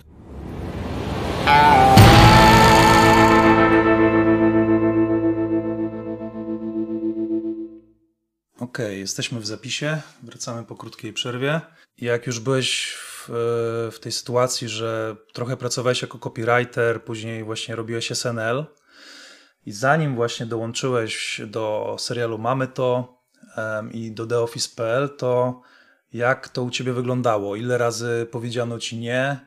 Czy, czy miałeś jakieś swoje projekty, z którymi chodziłeś? I, i, bo, bo, bo słyszałem, że 1670 leżało w szufladzie dość długo i że, e, że ci mówiono, że nie da rady, tak? Tak, 1670 y, leżało dosyć długo w szufladzie, ale ja też go nie pokazywałem właśnie zbyt wielu osobom, bo, ja tak naprawdę pokazałem go jednemu producentowi chyba i on jakoś tak nie był tym zainteresowany i byłem też w ogóle z 1670, co ciekawe, na Script Fieście. O, No, em, już wtedy byłem ale akty- na pitchingu, czy bo tam. Tam są takie sytuacje, że jest iluś tam producentów. i s- A, przychod- pitch fiesta tak, Tak, zwana. pitch no, no, fiesta, no. no. I to było bardzo w ogóle śmieszne, bo ja, ja w ogóle bardzo źle piczuję. No, to jest w ogóle... Ja się ja, ja jakby się łączę w bólu, bo ja też nie znoszę takiego. Taki, znaczy, ja lubię komuś opowiadać pomysł, ale na przykład e, to tylko tak szybko wejdę w słowo, że Śmiało, byłem, śmiało, byłem no. chyba dwa razy na Pitchfieście. No. Raz chyba do kogoś podszedłem do stolika i tam parę powiedziałem swoich pomysłów, ale jakoś tak było, że miałem wrażenie, że ten producent to w ogóle chyba, wiesz, nie jest tu, gdzie chce być. A za drugim razem zobaczyłem, że nie ma żadnego producenta, który obiecał, że będzie, a ja miałem konkretny pomysł na projekty, do kogo mają pójść i zobaczyłem, że nie ma tam nikogo. Kolejki były takie, że musiał stać chyba godzinę. Nie, no stwierdziłem, chrzanie to idę stąd, nie? Tak, no ja to w ogóle, wiesz, nie jestem taką osobą. Po pierwsze, to jest trochę też wracając do tego, że przy tworzeniu nie lubię takiego tworzenia, że wiesz, przekrzykujemy się i kto teraz da jakiś pomysł Mhm. i żart, że jakby to, to jest jakby z, z tego, że jakby mam problem z z, z tą krytyką wewnętrzną po prostu, nie? A Mhm. jak piczujesz, no to też musisz mieć ten element tego takiego sprzedawcy, nie? Tak, musisz po tak. prostu powiedzieć, no słuchajcie, mam taki zajebisty pomysł, nie uwierzycie, co tu się dzieje. A Tak. ja w ogóle nienawidzę tego, nie? Po prostu wolę napisać, dać komuś masz, przeczytaj to, powiedz mi, czy to jest fajne. No tak, no. no bo ja uważam, że być jest fajne, ale nie będę ci o tym... Świetnym mówcą, świetnie bajerować, ale później, wiesz, producenci są to oczarowani, Ale, no. zachwyceni, ale później przeczytają to i wiesz, no sam bym lepiej napisał, nie? Ale to jest ważny talent. Może nie koniecznie, No. koniecznie dla scenarzysty, ale dla producenta, nie? to Tak, jest no ważne, tak, żeby tak, umieć tak. po prostu... I nie, tutaj- producent to musi być totalnym tu w ogóle, w bajerantem. ogóle, wiesz, szapoba dla Janka i dla Iwa, że po prostu udało im się to 1670 yy, Netflixowi sprzedać. Ja ciekaw no, jestem, no jak wyglądały ich picze. Nie? Też jestem ciekaw, ja nie brałem w tym udziału. Jakich też, tam też, form retorycznych używali różnych. I też dużo mam określeń. szacunku dla Kuby Razowskiego, wiesz, z Netflixa, który uwierzył w ten projekt i, i przeforsował go tam w Netflixie, no bo i teraz wydaje mi się, że dobrze na tym wyszedł, Mhm. yy, więc cieszę się bardzo, że tak wyszło, no, że, że po prostu uwierzył w ten projekt, nie? No bo to No. nie, nie, nie było łatwe dać zielone światło dla czegoś takiego, gdzie tym bardziej komediowego, gdzie komedia w Polsce wiadomo, że, że jest zawsze duże ryzyko nie wypału, Mhm. nie? Że, że, że dużo się rzeczy może zgadzać, a na końcu jest lipa i, i nie wiadomo dlaczego do końca. Natomiast co do, więc, więc ja tego, ale właśnie ta Script Fiesta, no więc Mhm. byłem z tym na, script na, na tej Script Fieście i pitchowałem to przed e, jakąś panią producentką, bo, bo też właśnie byłem w takiej opcji, że tam nagle wszyscy się rzucili, ja nie wiedziałem gdzie, dobra, usiadłem gdzieś whatever i nie wiedziałem nawet z kim za bardzo rozmawiam i, i, i właśnie wiesz, nie, nie chodzi o to, żeby teraz się śmiać z tej pani, bo ona nie zrobiła nic, nic złego, tylko bardziej z siebie w tej sytuacji, wiesz, pitchowanie tego pomysłu, opowiadanie, to jest dokument w XVII wieku, wie pani i, i wiesz, i ona mi tam przerywa, no dobra, to jest komedia, tak, no to opowiedz jakiś żart z tego scenariusza, co tam jest śmiesznego, nie?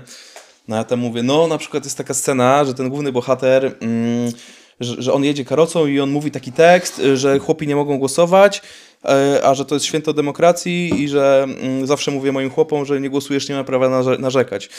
I tak to sprzedaje i on tak mi... Aha, dobrze. A kto był wtedy królem Polski, nie? I tak nie wiesz, że więc jakby tak, taka totalnie cringe'owa sytuacja. No i wiesz, i, i w ogóle wstałem i stwierdziłem, dobra, to, to w ogóle nie ma sensu, więc, więc nie będę to pitchował. Ale wiesz, 1670 było tak, że ja też miałem takie założenie, że to mnie w ogóle nie zraziło, bo to też było tak, że ja wiedziałem, że ten pomysł jest dobry i też wiedziałem, że ten pomysł jest dziwny, yy, więc jakby yy, miałem taką zgodę w sobie, że piszę to na razie, napisałem to dla siebie, miałem wolny czas, napisałem pilota, napisałem jakiś outline i że to będzie czekać na lepsze dni. Ja już wtedy robiłem jakieś rzeczy, już byłem w procesie związanym z kryptonimem, już byłem w procesie związanym z The Office i jakby czułem, że, że jakby za parę lat może nadejść, nadejść czas, że jeżeli uda mi się z tymi rzeczami zrobić jakiś tam sukces, że będę mógł z jakąś już tam powiedzmy pozycją chodzić, że ja umiem napisać komedię, zobaczcie, to jest moja propozycja.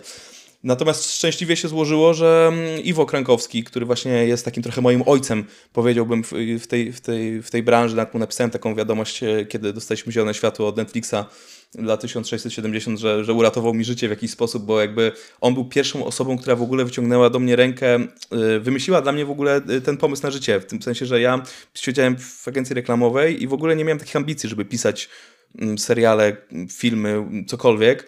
Mm, Nigdy o tym nie myślałem I, i on jakby pierwszy zaproponował mi pracę właśnie jeszcze y, dla Kanal Plusa mieliśmy robić, zrobiliśmy pilota y, takiego late night show. Że, że wiesz, takiego programu w formacie, że jest prowadzący, ma gości, ale to jest trochę więcej niż na przykład wojewódzki, no bo to jest też taki format, gdzie są jakieś tam tak zwane desk jokes, czyli takie, wiesz, żarty prowadzącego, jakieś podsumowanie tygodnia, jakieś tam rzeczy, więc tam byli potrzebni writerzy i jakby mm, tam też poznałem Janka Kwiecińskiego, bo to dla niego robiliśmy. Finalnie ten projekt umarł, ale, ale tam tak naprawdę się poznaliśmy. Tam też Maciek Buchwald był trochę w to zamieszany, więc tam jakaś część ekipy, która potem 1670 się robiła, się powtórzyła. Yy, Natomiast wiesz, to był jakiś moja pierwszy, pierwszy taki job w branży telewizyjnej jakikolwiek i tam jakby dowiedziałem się o sobie, że mogę pisać właśnie taki format yy, takich jakby żartów, mm, które potem w, w SNL-u się przydały, czyli taki weekend update, czyli taki jak już masz jakąś informację z tygodnia, jakiś news i żart do tego, nie? I jakby i tam to pisałem i, i, i tak też przez to jakby tam byliśmy z, z tym, z Filipem Połoską, takim też bardzo zdolny człowiek, który robił Factoid, nie wiem czy kojarzysz taki forum, to było coś trochę jak aż, aż dziennik, tylko trochę wcześniej jeszcze. Okej, okej.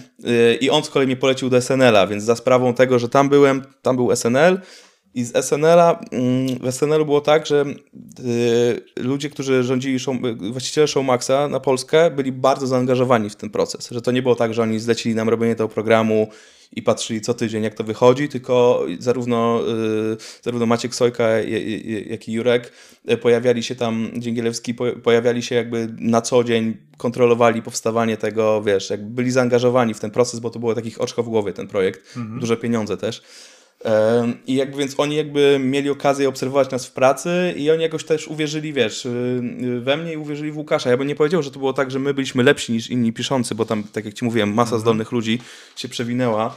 Natomiast my na pewno byliśmy bardzo y, wydolni, w sensie, że my pracujemy, pracowaliśmy bardzo szybko i, i też jakby pracowaliśmy na, na większej ilości, jakby na większej liczbie pól, bo jakby większość scenarzystów tam zatrudnionych na stałe pisała po prostu skecze, a my pisaliśmy oprócz tego też ten właśnie weekend update, czyli te taki, ten taki element, który jest taki newsowy. Pisaliśmy też te w większości te cold openy tak zwane, czyli ten segment sketchowy, ale polityczny na początku odcinków.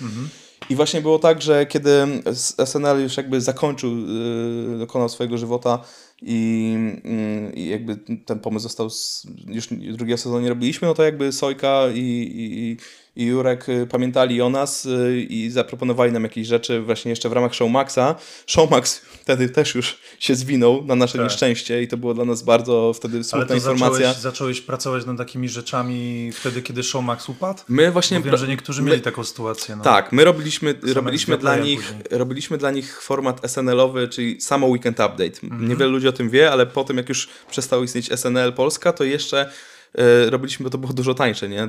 Po prostu siadasz dwójkę aktorów przy biurku i jeszcze dwójkę, którzy tam dochodzą, żeby dograć jakieś, e, jakieś sceny w jednym studiu i małym i, i robisz co tydzień po prostu ten taki przegląd newsów i to była w ogóle super robota. Jest, Mhm. Bardzo lubiłem pisanie, wiesz, żartów pod newsy. To jest szybka robota, to jest taka, nie masz tego całego trudu scenariuszowego, wiesz, myślenia o postaciach, Mhm. tak, szukania jakichś y, y, zależności, wyłapywania luk, tylko to jest taka czysta radość, piszesz sobie żarty Mhm. do, do newsów, więc robiliśmy to chwilę i oni też nam zaproponowali pisanie jakiegoś sitcomu dla, dla, dla nich, dla show, Showmaxa, ale wtedy się jakoś tam to wszystko rozpadło, więc to był dla nas jakiś taki dla mnie i Łukasza bardzo bolesny moment. Mhm.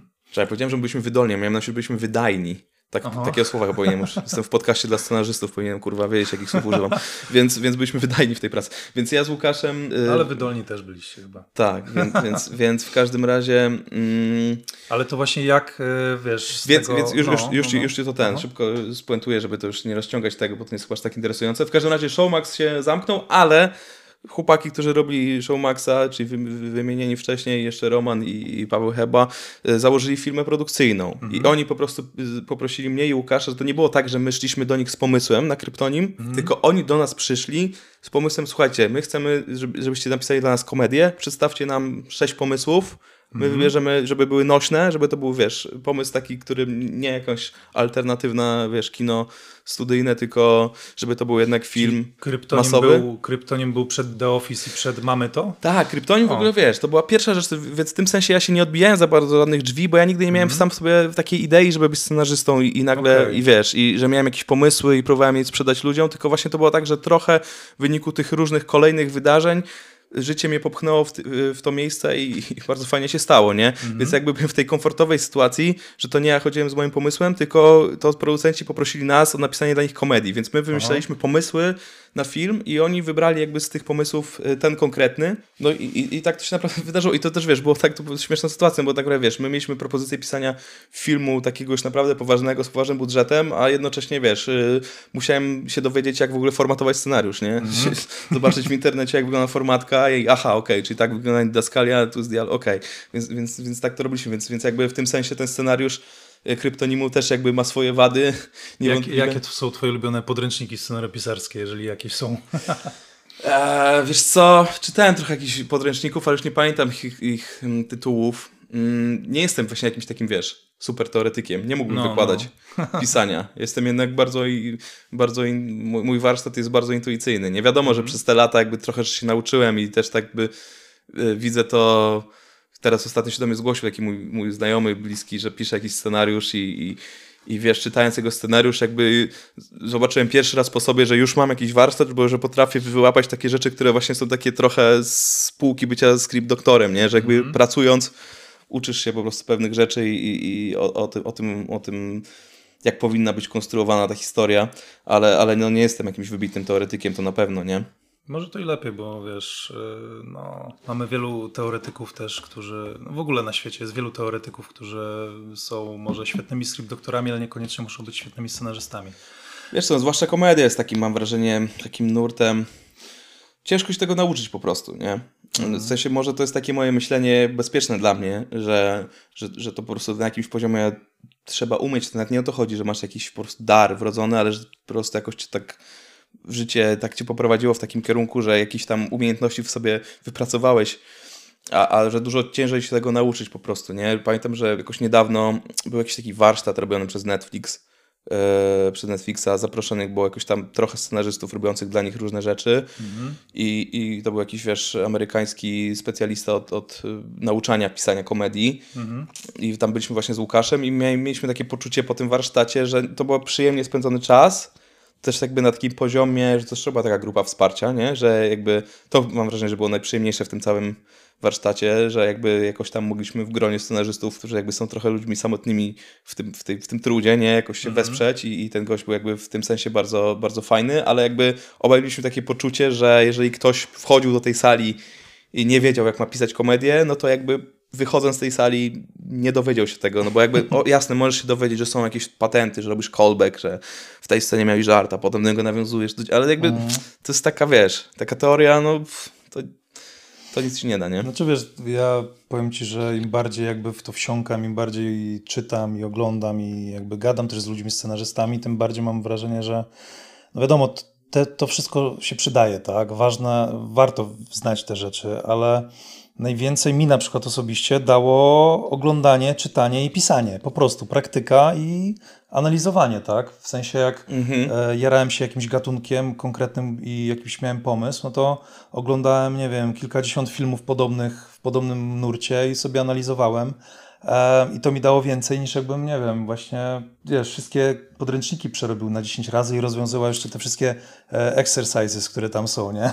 No jasne, nie, czy wiesz, na pewno jest tak, że jakby ta wiedza na temat struktury jest potrzebna, nie? Że jakby to są rzeczy, których trzeba się jakoś tam nauczyć, ale, ale mam wrażenie, że na przykład ta, w sensie, no nie wiem, no znowu, pewnie, pewnie ktoś mi powie, że, że to nie jest do końca prawda, że, że też możesz się uczyć pisania dialogów od kogoś i ale mam wrażenie, że to jest dużo bardziej organiczne, nie? Że jakby w pewnym momencie musisz po prostu zmierzyć się z tym, że tworzysz jakiegoś człowieka, ten człowiek coś mówi i, i to musi być ludzkie, nie? I, I tutaj właśnie ta jakaś myślenie jakieś takie mechaniczne niekoniecznie będzie wskazane, nie? Tak, tak. No najlepiej to połączyć, nie? Albo, albo pisać w takim teamie, w którym każdy Są- ma tak, swoje mhm. talenty, tak? Że Tak. jeden jest bardziej od struktury, inny jest bardziej właśnie od... Bohaterów, a ktoś Tak. od dialogów. To w tym sensie jakby wracając na przykład, wiesz, do tego jak my pracowaliśmy nad kryptonimem, to na przykład, wiesz, my z Łukaszem w tamtym czasie, myślę, że byśmy, y, że- że może lepszym duetem byłoby, gdybyśmy mieli różne skillsy, a my z Łukaszem jakby mieliśmy bardzo podobne skillsy y, i, i w tym sensie, kiedy mówiłem, że wiesz, że, że czasami się trochę ścieraliśmy, nie, nie jakoś tak bardzo na zasadzie kłótni, bo my jakby,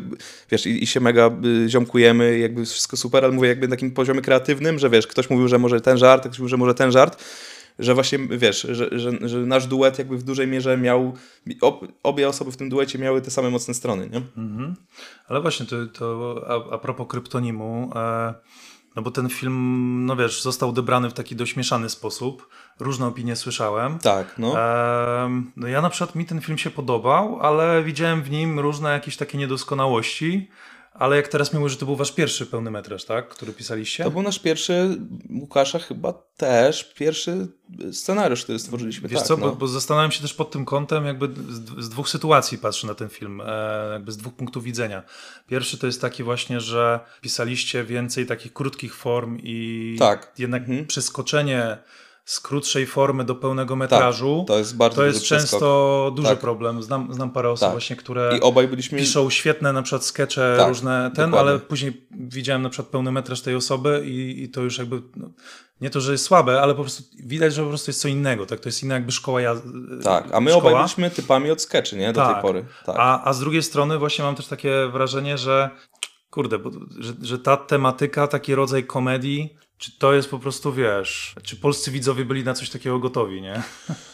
Wiesz co, to jest w ogóle, to jest ciekawy temat tego, jak, jak funkcjonuje komedia w Polsce i że to jest niewdzięczny gatunek do robienia u nas, bo jakby jest kilka kwestii, nie? Jest jakby taka pierwsza kwestia, że mam takie poczucie, że humor w Polsce jest takim narzędziem dystynkcji, nie? Że jakby musisz bardzo uważać, czego się śmiejesz. Że jakby jest coś takiego, że to jest bardzo świadczące o tobie. W sensie, że ludzie bardzo się boją śmiać się z czegoś, co jest głupsze niż powinni się śmiać, Aha. nie? Że jakby, że jest jakiś taki, ja bym powiedział, że, że, że jakiś taki dyktat mm, inteligenckości w polskiej kulturze, że jakby polska Tak, kultura tak, jakby ma coś tak. takiego, że, my potrzeb, że jakby jest jakiś taki wymóg głębi, nie? Że, że te rzeczy... Ale to, to szybko ci tylko wejdę w słowo, że to jest w ogóle niesamowite, jak często na przykład słucham różnych właśnie opinii o różnych serialach czy filmach komediowych, a teraz w ostatnim czasie właśnie twojego serialu, jak często się różni tak naprawdę ta percepcja, co jest tym żartem głupawym, a co jest żartem tym Dokładnie, wiesz, to jest- mądrym.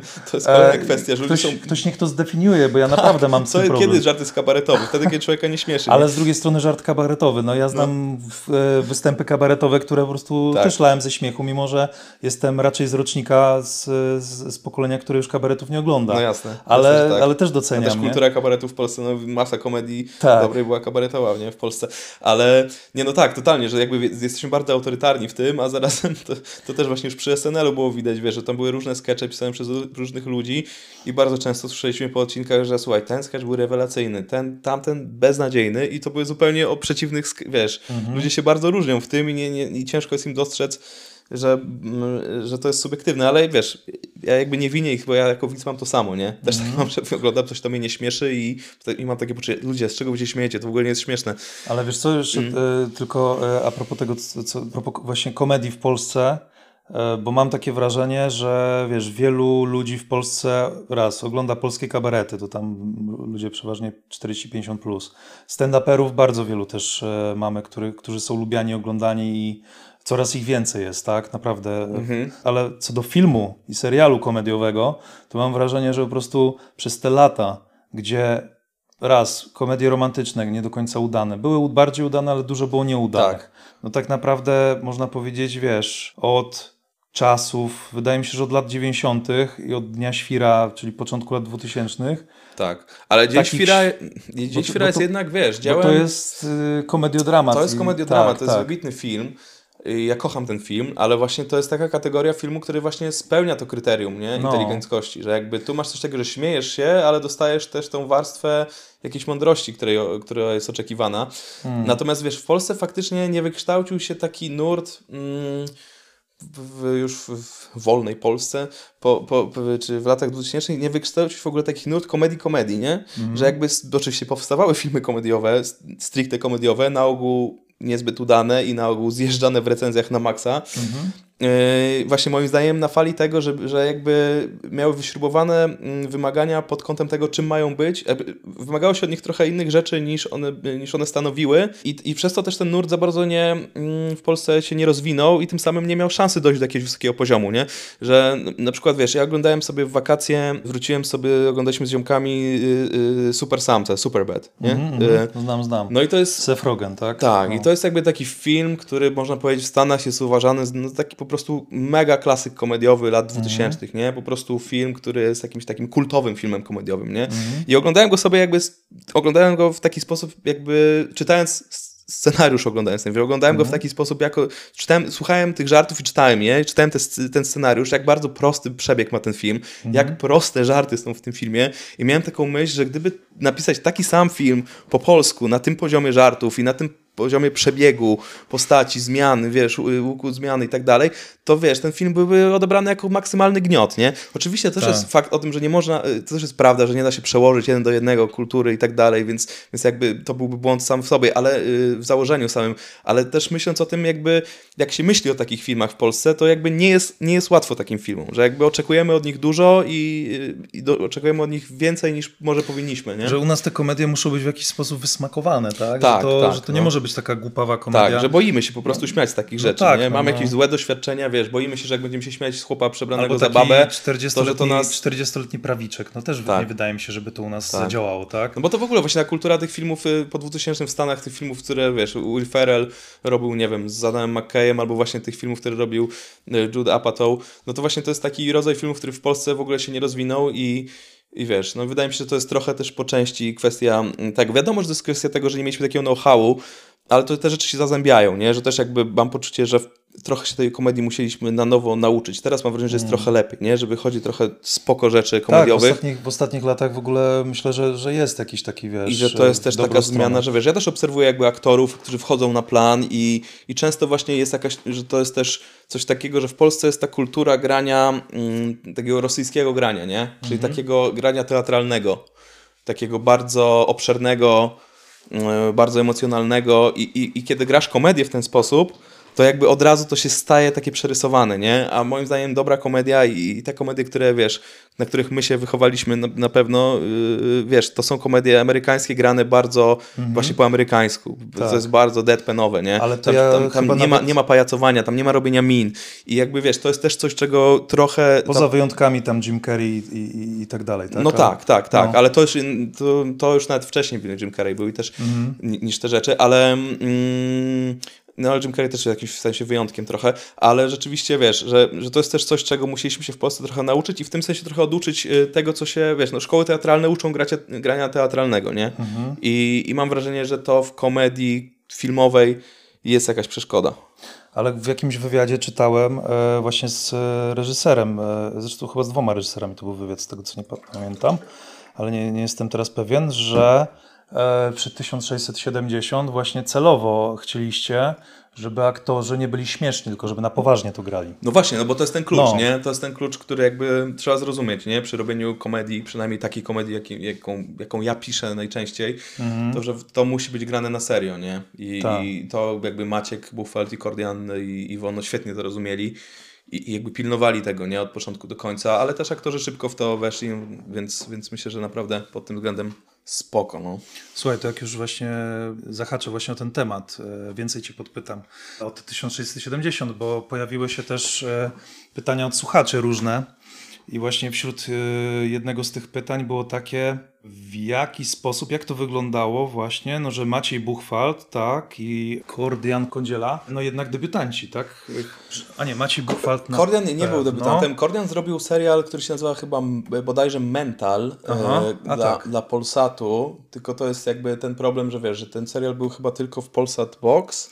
Tak, tak. I to na, jest na właśnie- Polsacie jest wiele takich seriali, które... To jest właśnie ta pułapka, że wiesz, robisz coś dobrego, ale niestety to ma Mhm. mały odzew, bo mało ludzi po prostu ma okazję to, ma okazję to włączyć, nie? Tak, ale tak. słyszałem, ja nie widziałem do serialu, ale słyszałem, że jest bardzo spoko, więc Kordian już miał na swoim koncie taki właśnie poważną produkcję, no i obaj oczywiście mieli jakieś e, shorty, które Aha. wygrywały, no ale faktycznie dla Maćka Buchwalda to, by, to jest faktycznie debiut, tak. No, no właśnie, więc trochę już o tym mówiłeś, tak, że, że producenci tam sięgali szczytów swojej perswazji, żeby przekonać, ale właśnie może, może coś więcej zdradzisz, jak to mogło... Wiesz co, to, bo, to jest też, bo no. to jest też co, trochę wracaliśmy do, wracamy do początków y, naszej rozmowy, że Mhm. o tym dlaczego jakby chcę się na razie trzymać komedii, oprócz tego, że to lubię, to dlatego, że to jest jakaś przestrzeń niezagospodarowana. Mhm. E, to też jest tak, że te ławki y, reżyserskie na przykład, komediowe, to nie jest tak, że masz do wyboru po prostu 20 doświadczonych typów, którzy zrobili 7 ko- dobrych komedii i wybierasz, Mhm. tylko jakby, y, jakby to ryzyko jest dużo mniejsze wzięcia debiutanta, nie? No bo jakby nie masz tak wiele osób, z których możesz skorzystać sprawdzonych, więc, więc warto czasem właśnie zaufać ludziom mniej yy, mniej doświadczonym. Tym bardziej, że wiesz, no Maciek Buchwald jakby jest osobą, która jeżeli ktoś siedzi w komedii, no to nie miał nic w dorobku, yy, nie miał filmu w dorobku czy serialu, ale jakby jest naprawdę osobą bardzo poważaną, nie? Yy, za to, co jakby robił w świecie impro i, i, i jakby, więc wydaje mi się, że to nie było do końca tak, jakbyś brał po prostu jakiegoś przypadkowego gościa z paroma shortami, chociaż nie wiem, no bo też jakby to nie była no nie wiem, no w każdym razie wiadomo, że to było jakieś tam ryzyko, y, bo cała, cały ten projekt był dużym ryzykiem, nie? Wszyscy, Janek Kwieciński ma duże doświadczenie, zrobił już dużo rzeczy, ale poza tym grono właśnie ten trzon ekipy, bardzo młody i niedoświadczony można powiedzieć, ale wiesz, no y, po pierwsze właśnie czasem podejmujesz ryzyko, które się po prostu opłaca. I tutaj po prostu Netflix podjął takie ryzyko, które się opłaciło, no i też zostaliśmy otoczeni jednak grupą naprawdę, y, wiesz, ludzie, którzy odpowiadali za różne piony, y, za scenografię, za kostiumy, no, wiesz, charakteryzację, to już, to już są ludzie, które jak spojrzysz w ich nazwiska i w ich biografię na filmie polskim, to zobaczysz po prostu, wiesz, dziesiątki y, świetnych, uznanych produkcji, więc i, i, i też obsada, nie? No Bartek Topa po prostu mm, to jest, to jest wybitny, wybitny aktor, nie? Tak, I, tak. I też jakby to, jak on wykreował tą postać, no to jest po prostu szapoba, nie? I, i, I też nie było z nim łatwo, więc właśnie a propos tego, jak to wszystko powstawało, no to, bo ja ci, nie, nie zdradzę ci za dużo kulisów tego, wiesz, jak, jak wyglądały pitchingi, bo tak jak ci mówiłem, ja nie brałem w tym udziału. Ja, Okej, okej. ja wiem co, nie, y, y, o jakichś kulisach rozmów w tym sensie, że wiem, gdzie to było, ale też nie chcę zdradzać, gdzie to było i kto to odrzucił. Jasne, jasne. Mogę tylko powiedzieć, że właśnie takim argumentem, który się często pojawiał jakby w ocenie tego, było to, że to nie będzie nośne, nie? E,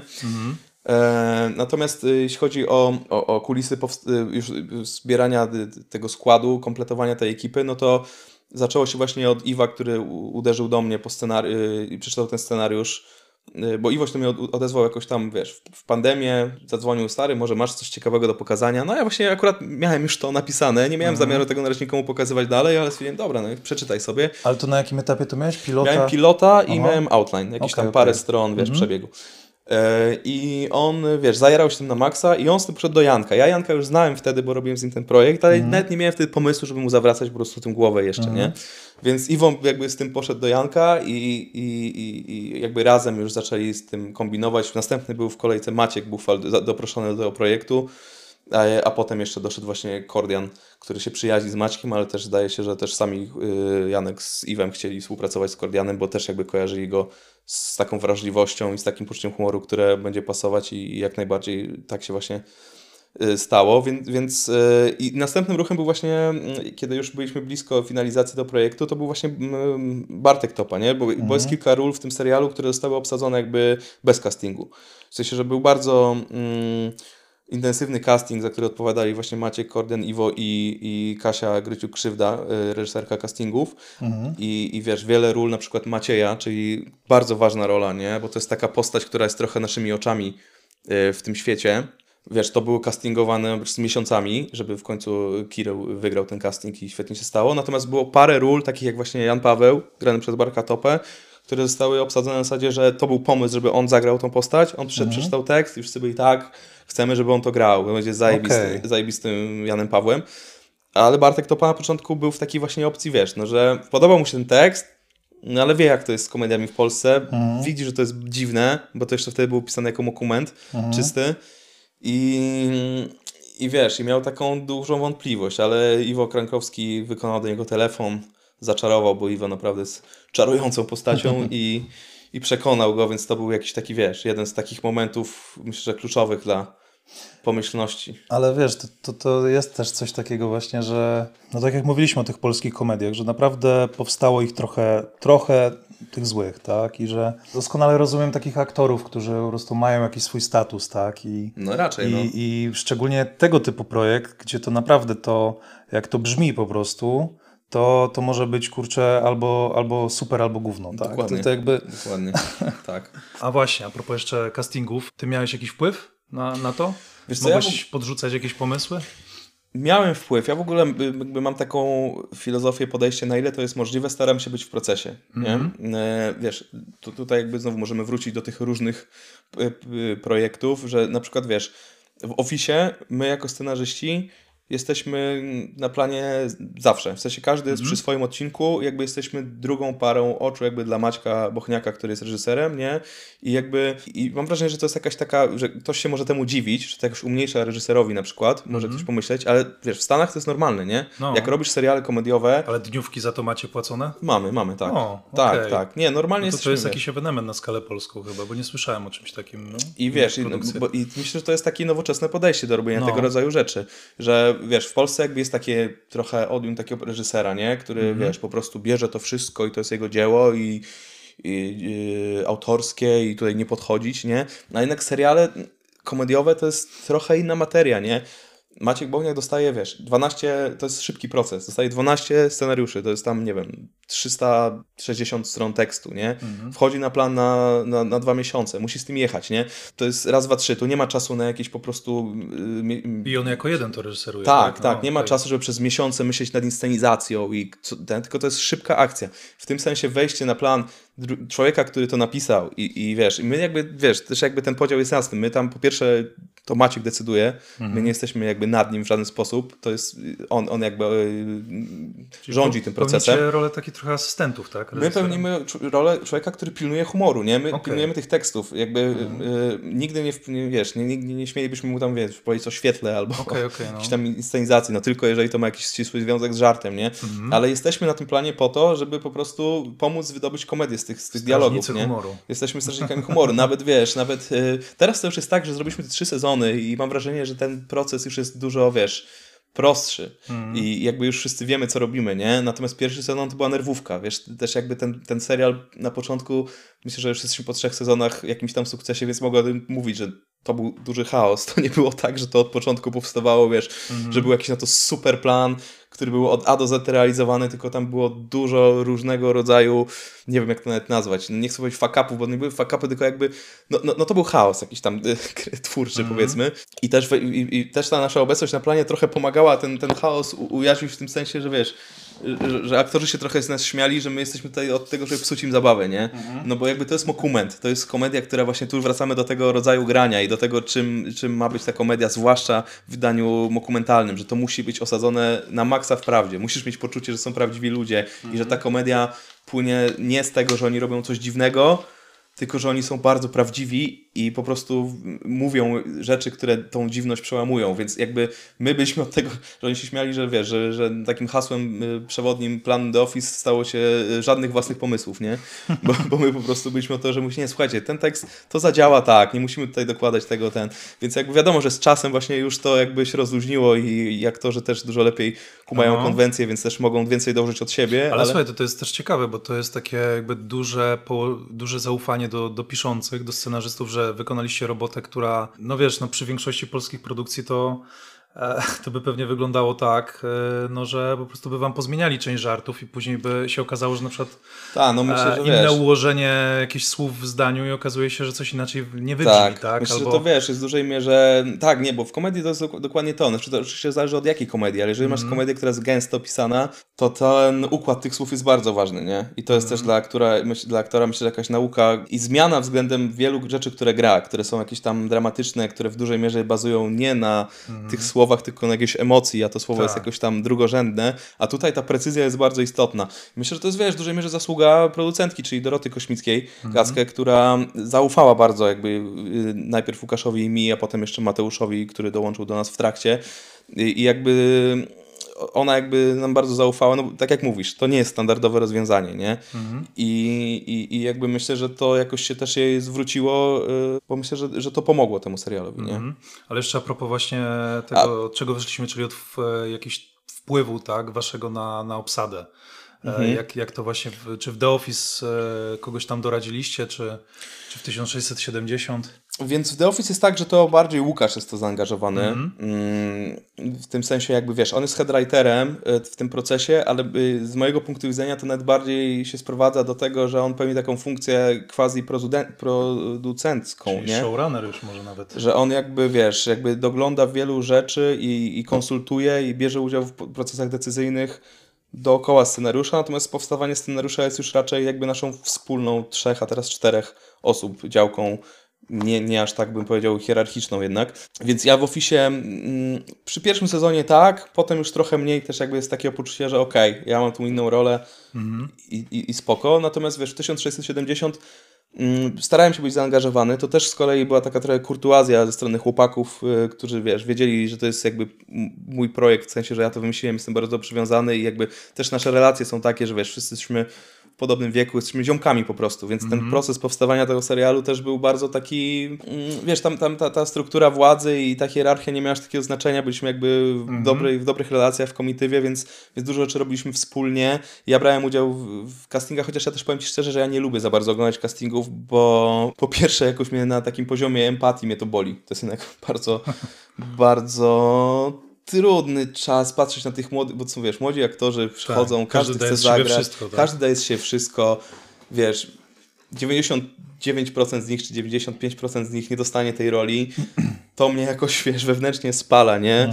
E, więc, więc i też druga strona, że jakby często słyszysz swoje teksty, które są grane na przykład źle, więc to od razu masz taką myśl, kurwa, może to jest zły tekst, więc jakby ja tych castingów aż tak dużo nie oglądałem, ale, ale trochę uczestniczyłem w tym procesie i też byłem trochę na planie, nie? Że byłem tam w jakimś tam wymiarze powiedzmy jednej trzeciej dni zdjęciowych byłem na planie 1670 w tym błocie, ale y, tam nie pełniłem aż tak dużej roli jak w Office, bo też w tym procesie z kolei jest Iwo Krankowski, który jest producentem kreatywnym i on jest taką drugą parą oczu dla reżysera. On jest jakby tą osobą, która pomoże reżyserowi, który wiesz, ma tysiąc rzeczy do, do, do, do obczajenia, żeby być jakąś dodatkową parą oczu, więc jakby ja wchodząc tam na trzeciego, trochę czasami wchodziłem, coś tam doradzałem, ale jednak też miałem takie poczucie, że kurde, no nie może być tak, że pod, przy podglądzie jest tłum, nie? Nie może być tak, że po prostu reżyser siedzi, a tu z dwóch stron mu coś podszeptują, Tak, więc tak. jednak starałem się jakoś być w tym taktowny i nie przesadzać, nie?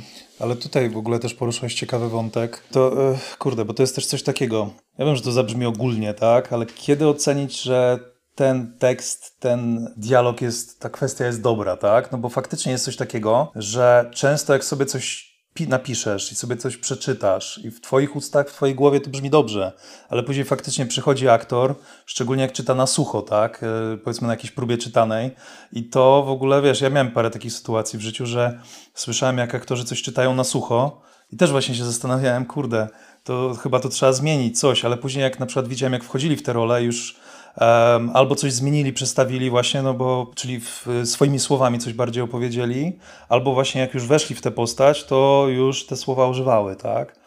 I to jest, kurczę, cienka linia tutaj. Nie no, cienka, to jest też taka, że tutaj trochę się musisz nauczyć, nie? Na, na takiej zasadzie, że na przykład dla mnie taką dobrą y, myślą, której y, się trzymam, nauką, jaką wyciągnąłem z, z oglądania różnych rzeczy, że już nie oglądam dailisów na przykład, nie? Czyli tych nagrań z, z planu, z danego dnia, takich surowych, Nigdy tego nie oglądam, bo wiem, że to po prostu będzie jakiś totalny dół, nie? Bo te rzeczy zawsze są wtedy jeszcze takie po prostu, wiesz, nie, niepociachane, nieporezane i masz poczucie, że ja pierdolę, co ja napisałem, że to jest jakiś dramat, nie? Więc jakby już się nauczyłem, że tego nie oglądam, nie mam jeszcze na tyle dystansu.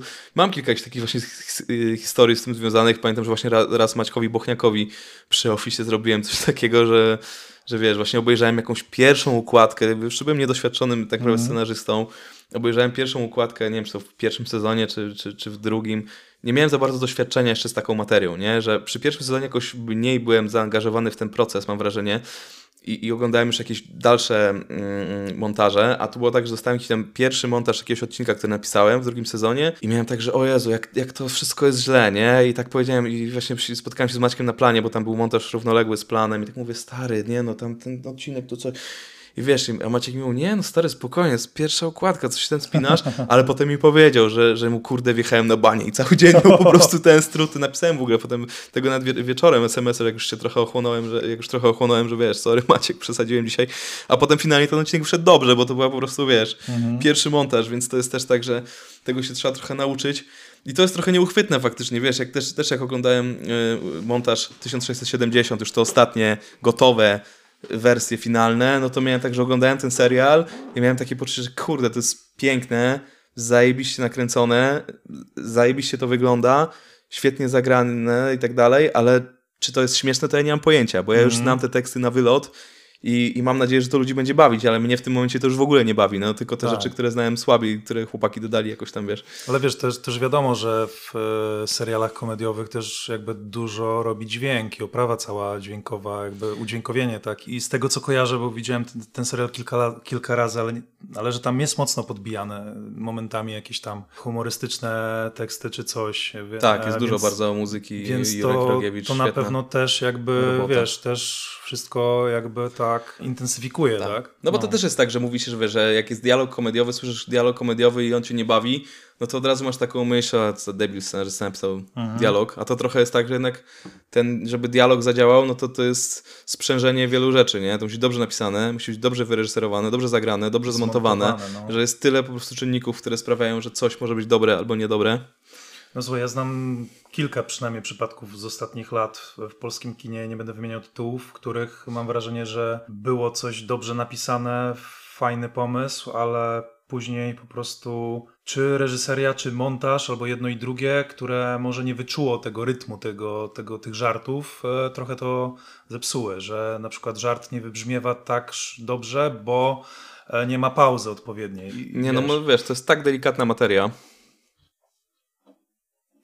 Że możemy o tym pomilczeć. Tak, dokładnie. To jest pauza komediowa. Tak. Tylko puenty nie ma, ale to jest komedia cringe'owa, to nie, ma, nie, nie musi być puent. Właśnie ta, to milczenie i taki, takie, takie lekkie zażenowanie, że nie wiemy co powiedzieć, to jest ta esencjonalna komedia właśnie w tej sytuacji. Tak. Słuchaj, powoli zmierzamy do końca, bo widzę, że już gadamy 2 godziny 40 minut. Kurde, ale pytań mam jeszcze sporo. E, no, o tym musimy pogadać, bo już jak też gadaliśmy o tych dialogach i żartach, ale to jak te dialogi, jak te teksty po prostu, wiesz, przenikają teraz do nawet mowy potocznej, nie? Słuchaj, ja ostatnio siedziałem sobie w barze mlecznym i słyszę, jak tam menadżer zmiany do jakiejś tam właśnie pracownicy mówi hop, hop, hop, hop, hop. Tak, to hop, hop, hop, hop, tak Eee, mocno się i- przedarło. Bo i- często to słyszymy właśnie, że to gdzieś tam, no. I, I wiesz, i po prostu masa tych tekstów naprawdę, no kurde, nawet, nawet mam tutaj parę zapisanych, więc sprawdzę ile monet, e, sprawdzę ile miał monet, żeby chłopstwo nie rozkradło, nie? Albo e, człowiek dorobi się czegoś ciężką pracą swoich chłopów. To zabrać mu taka mentalność, tak. Andrzeju, chętnie byśmy pogadali, ale nie z tobą.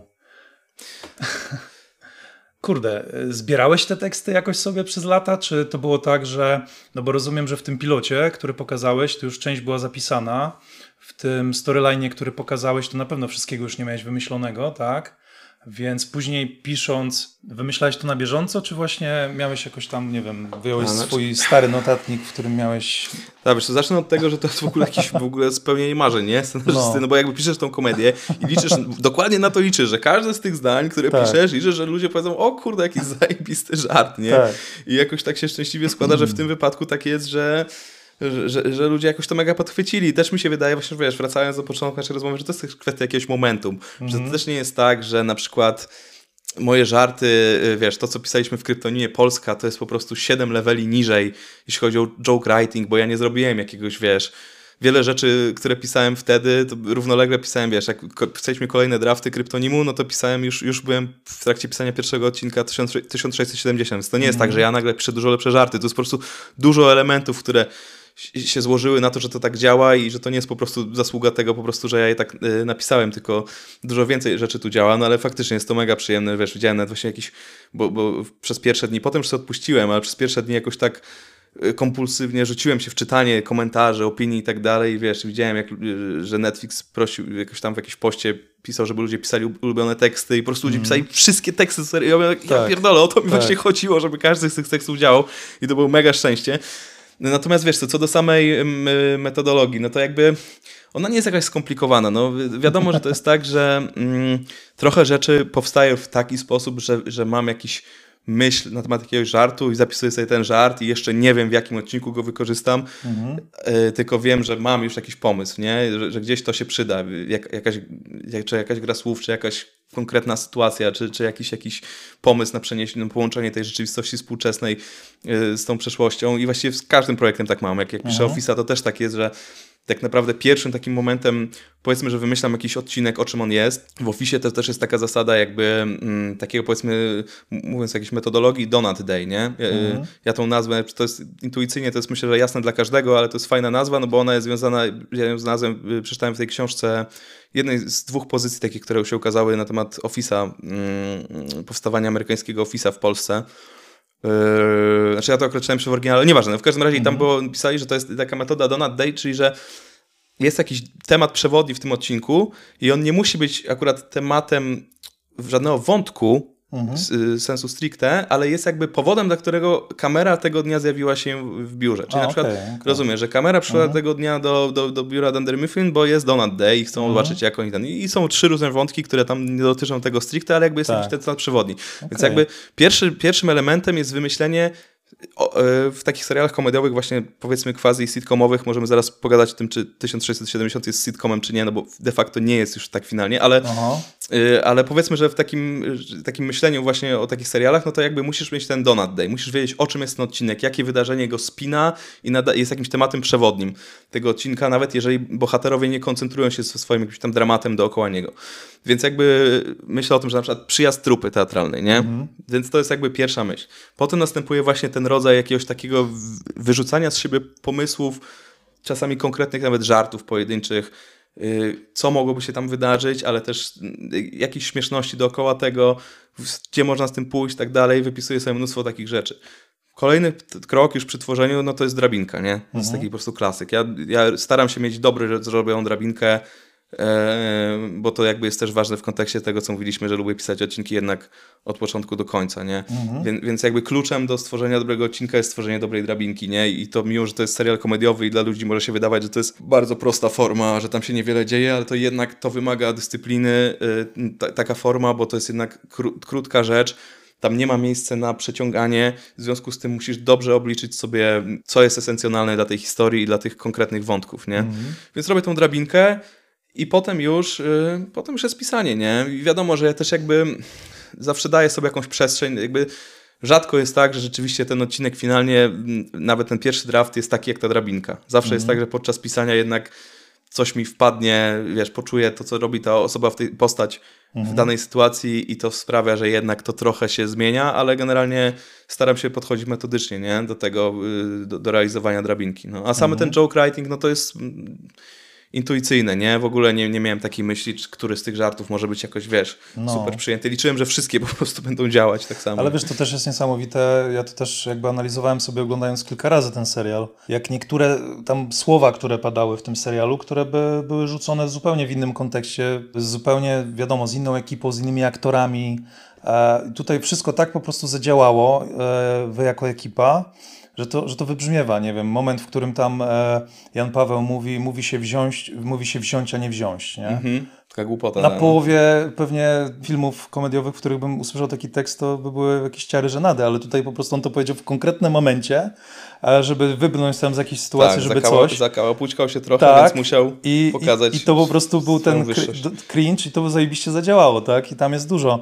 E, Tutaj jeszcze muszę tylko powiedzieć właśnie, bo ci wspominałem, że tam e, trzeci raz oglądałem Święta z, z osobami, które można powiedzieć, kurczę, były uprzedzone do polskich filmów i seriali i właśnie tak odpalili w pewnym momencie Netflixa i co oglądamy. Ja tak zasugerowałem może coś polskiego, a oni nie, od, od lat nie widzieliśmy, nic, nie widzieliśmy nic dobrego polskiego.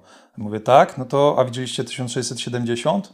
No nie, nie, nie. I odpaliliśmy pierwszy odcinek i tak wiesz, oglądamy, oglądamy, cisza, cisza, cisza, aż do momentu, w którym Jan Paweł otwiera drzwi, patrzy w dół, jedną w głowę swojej żony, która leży krzyżem na podłodze. I wtedy po prostu jak już zaczął się ryk, to już Okej. trwał do końca odcinka i przez ko- kilka kolejnych No to odcinków. ładnych parę minut wytrzymali w takim razie. Tak.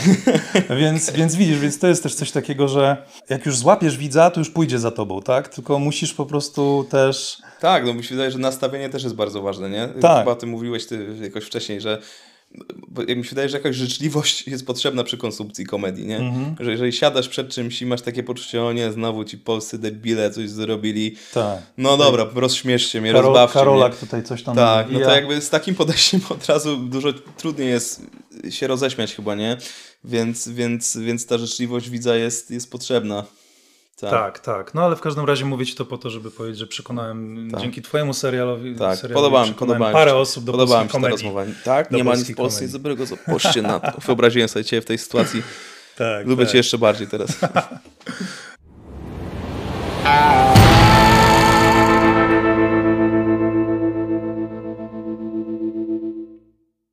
O to chciałem cię zapytać, e, bo tam jest w tym serialu pełno takich detali. To są często takie rekwizytowe, jakieś żarty. E, No wiadomo, ten skrolujący, ten ala, ala smartfon, tylko że obrazki z Mhm. XVII wieku. Albo ten e, też często wspominany, Kogut. wymieniany na kogut na dachu Mhm. karetki, prawdziwy Tak, kogut. Śmieszne bardzo. Em, i Mówię, tu- że śmieszne, bo nie ja to wymyśliłem, więc No właśnie, wypada mi. no właśnie. I chciałem właśnie cię o to zapytać. Ile z tych, tego typu żartów takich właśnie No właśnie, tak. było właśnie... twoich, a ile właśnie... Mało, no. mało było moich tak O. naprawdę. E, wiesz, to jest właśnie komfort tej pracy był taki, że mm, ja dostawałem dosyć mało uwag, w sensie mało takich uwag w zasadzie, że ten żart jest nieśmieszny. Oczywiście były jakieś takie rzeczy, jakieś rzeczy kasowałem, wiadomo, że dużo w plocie się zmieniało pod wpływem jakichś tam poprawek i tak dalej, ale jakby na poziomie, tak, miałem takie poczucie, że jednak dużego zaufania i takiego uznania, nie? I to też było bardzo przyjemne w tym procesie, takiego zaufania ze strony, yy, wiesz, jakby chłopaków yy, reżyserujących i, i, i produkujących, że jakby, wiesz, czy, czy ze strony Netflixa też Kuby Razowskiego, który naprawdę jakby dawał, miałem poczucie, że on właśnie ma takie poczucie, że to jest bardzo autorskie i że on nie będzie w to jakoś tak bardzo ingerował, że on bardzo mało uwag dał. Była jedna bardzo kluczowa uwaga ze strony Netflixa, która też wpłynęła na to, jak ten serial finalnie wygląda, ale o tym może zaraz. Natomiast mm, y, natomiast właśnie wiesz, ja miałem poczucie dużej wolności przy tworzeniu i, i, niewielkiej ingerencji w, w, ten, w ten tekst i ze strony reżyserii, producentów i aktorów, którzy bardzo uszanowali to, uczyli się tego na pamięć, rzeczywiście, wiesz, nie zmieniali, nie, nie było walki z nimi o to, tylko oni naprawdę uznali to, ale z drugiej strony też jakby to, to zaufanie działało też w drugą stronę. Ja miałem poczucie, że ja wiem z kim pracuję, że ci ludzie wiedzą jak to zrobić i na przykład wiesz, tych, jest bardzo mało didaskaliów w tych scenariuszach mam wrażenie. W sensie, że one są bardzo mało szczegółowe, znaczy nie tyle, czy jest ich mało, że ja, ja, ja bardzo często wiesz, te sceny, które widzisz i tam się dzieje w nich mnóstwo rzeczy i śmiesznych rzeczy w tle, to one często na papierze wyglądają tak, że Maciej i Aniela rozmawiają przed chatą, nie? Aha. Że wiesz, że, że ja naprawdę nie, nie tworzyłem tego świata na takiej zasadzie, nie? Y, Tej konstrukcji y, tej przestrzennej, nie? Dużo bardziej dla mnie istotne było skupienie się na tych postaciach, na tym, na tym, na tym śmiechu, w, w, wyciąganiu tej, tej komedii z nich w dialogu, niż na właśnie budowaniu tego świata zewnętrznego.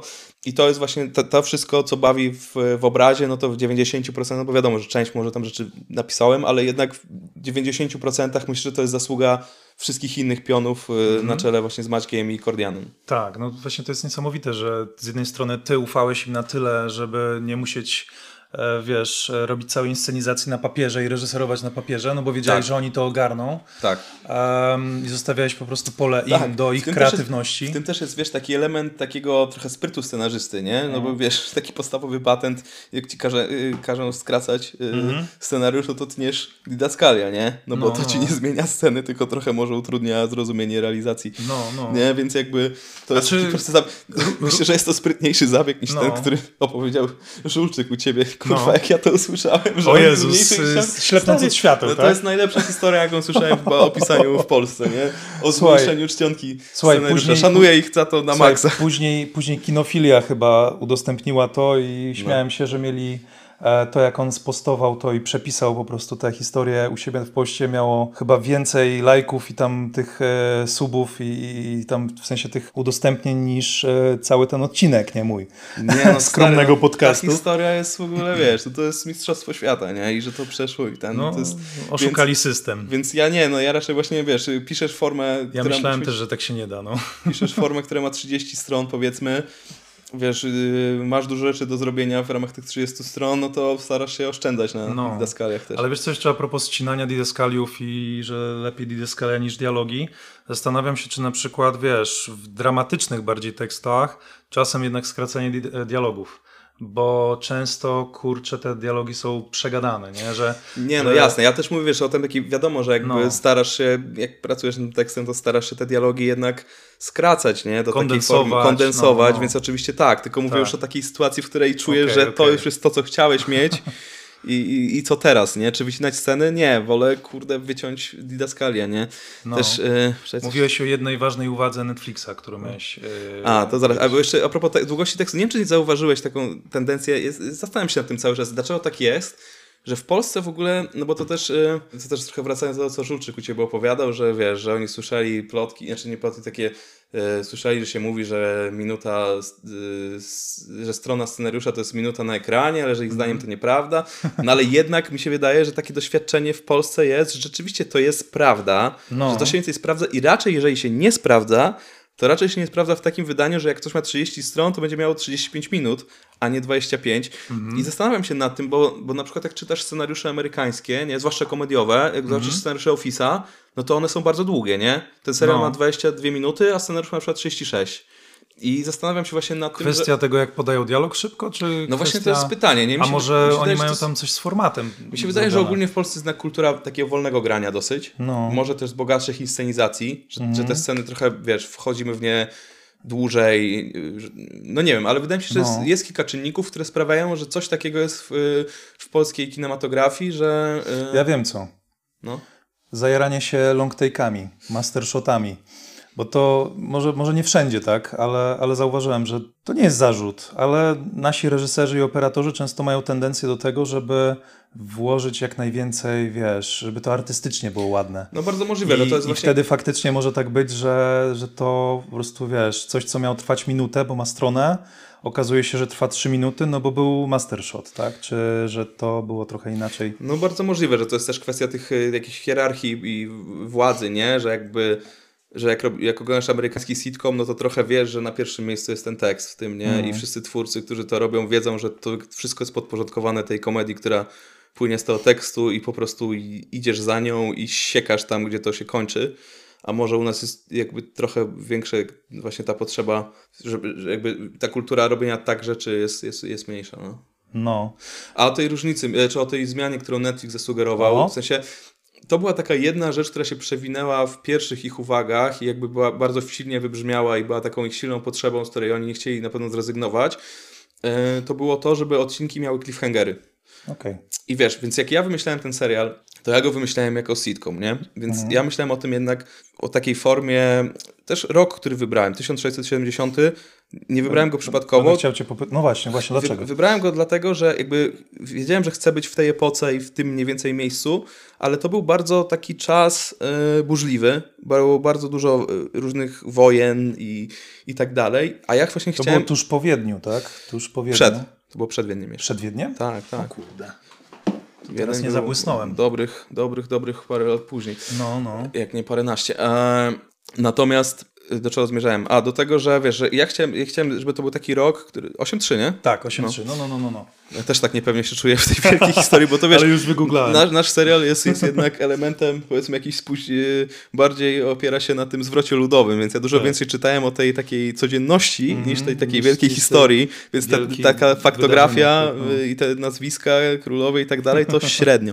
No. A, ale mm, w każdym razie yy, do czego zmierzam? A, że wybrałem ten rok dlatego, że chciałem właśnie znaleźć taki rok, w którym się niewiele działo. Żeby, Mhm. bo, bo chciałem od początku, żeby był mikrokosmos, żeby to był świat małego folwarku, że to nie jest wielka historia, tylko to jest jakby, wiesz, nudna rzeczywistość takiego folwarku w XVII wieku, bo, bo to był jakby początkowo pomysł, żeby to był czysty dokument, nie? Mhm. A moim zdaniem seriale dokumentalne najlepiej działają, kiedy oparte są o nudę, nie? Że jakby moim zdaniem, jeżeli robisz serial, który jest akcyjny i w nim się dużo dzieje, to moim zdaniem y, forma dokumentalna jest przeszkodą i jest ci niepotrzebna, nie? Na przykład jak oglądasz, dla mnie dobrym case'em jest What We, What We Do in the Shadows, serial. Że, jak, że jak obejrzysz ten serial, to on jakby staje się coraz bardziej akcyjny i tak naprawdę ta forma dokumentalna, na której on jest oparty, ona tak naprawdę ten serial tylko jest formie dokumentalnej, ale nie jest dokumentem, bo, bo tam to, obecność tej kamery jest drugorzędna. Tak naprawdę, wiesz, oni czasem spojrzą, żeby był ten reaction shot, spojrzą do kamery,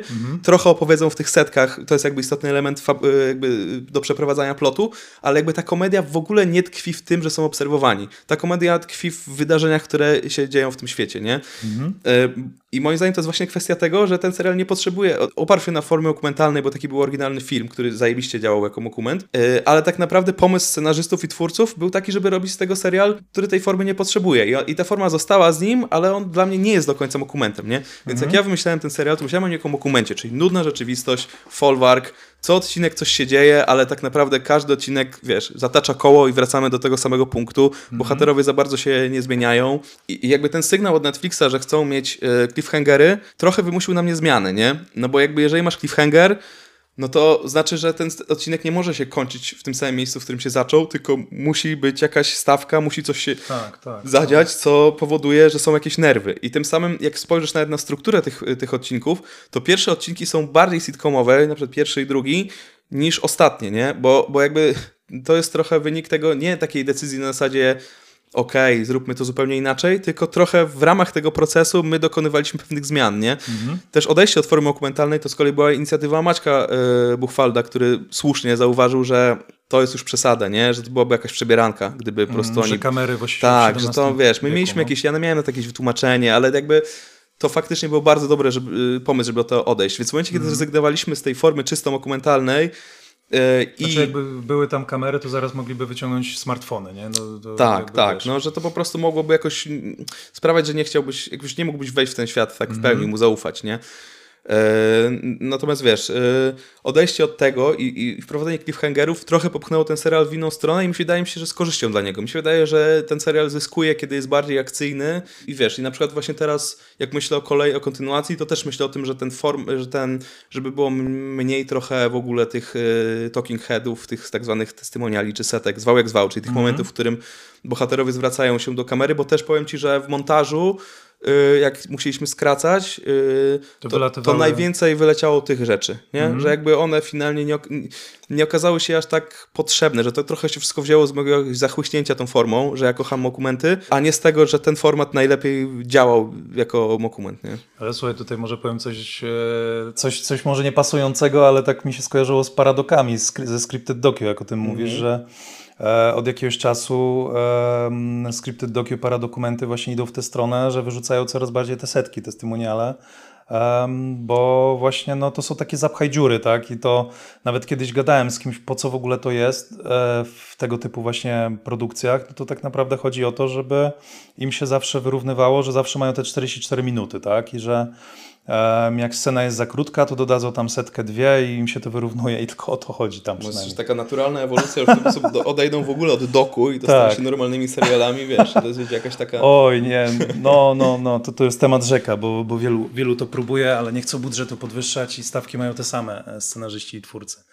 No ale mniejsza, no. No chyba zmierzamy do końca już, kurde, bo już trzecia godzina wybiła.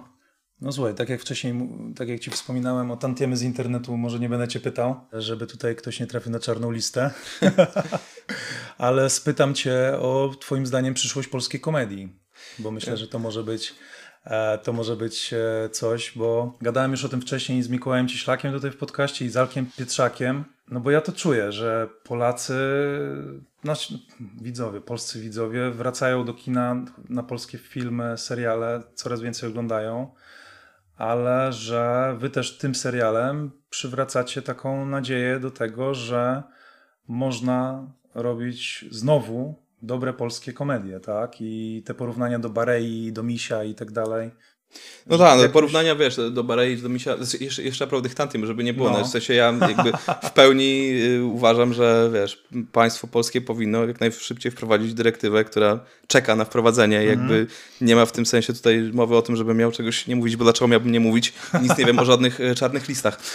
Y, Natomiast co do przyszłości polskiej komedii... Nie ma żadnych czarnych list. Dementujemy. Natomiast co do Barei i Misia, to wiesz, to są takie porównania, które zawsze się pojawiają, jak komuś się coś spodoba, mam wrażenie, No, że to no. bardziej świadczy o tym, jak ważne są miś, Mhm. y, Bareja, Reis i tak dalej, y, a- a nie niekoniecznie świadczy od razu o tych dziełach, które, Mhm. do których są porównywane, y, które są porównywane do, do tych klasyków, to dopiero, wiesz, czas pokaże, które z tak, nich tak. wytrzymają tą próbę. Natomiast, no faktycznie, wydaje mi się, że jest jakiś taki dobry moment, bo to nie jest tylko y, nasz serial, czy, czy, czy Office, też Emigracja XD Tak, zrobiła tak, furorę y, w zeszłym Właśnie, roku. Malcolm no.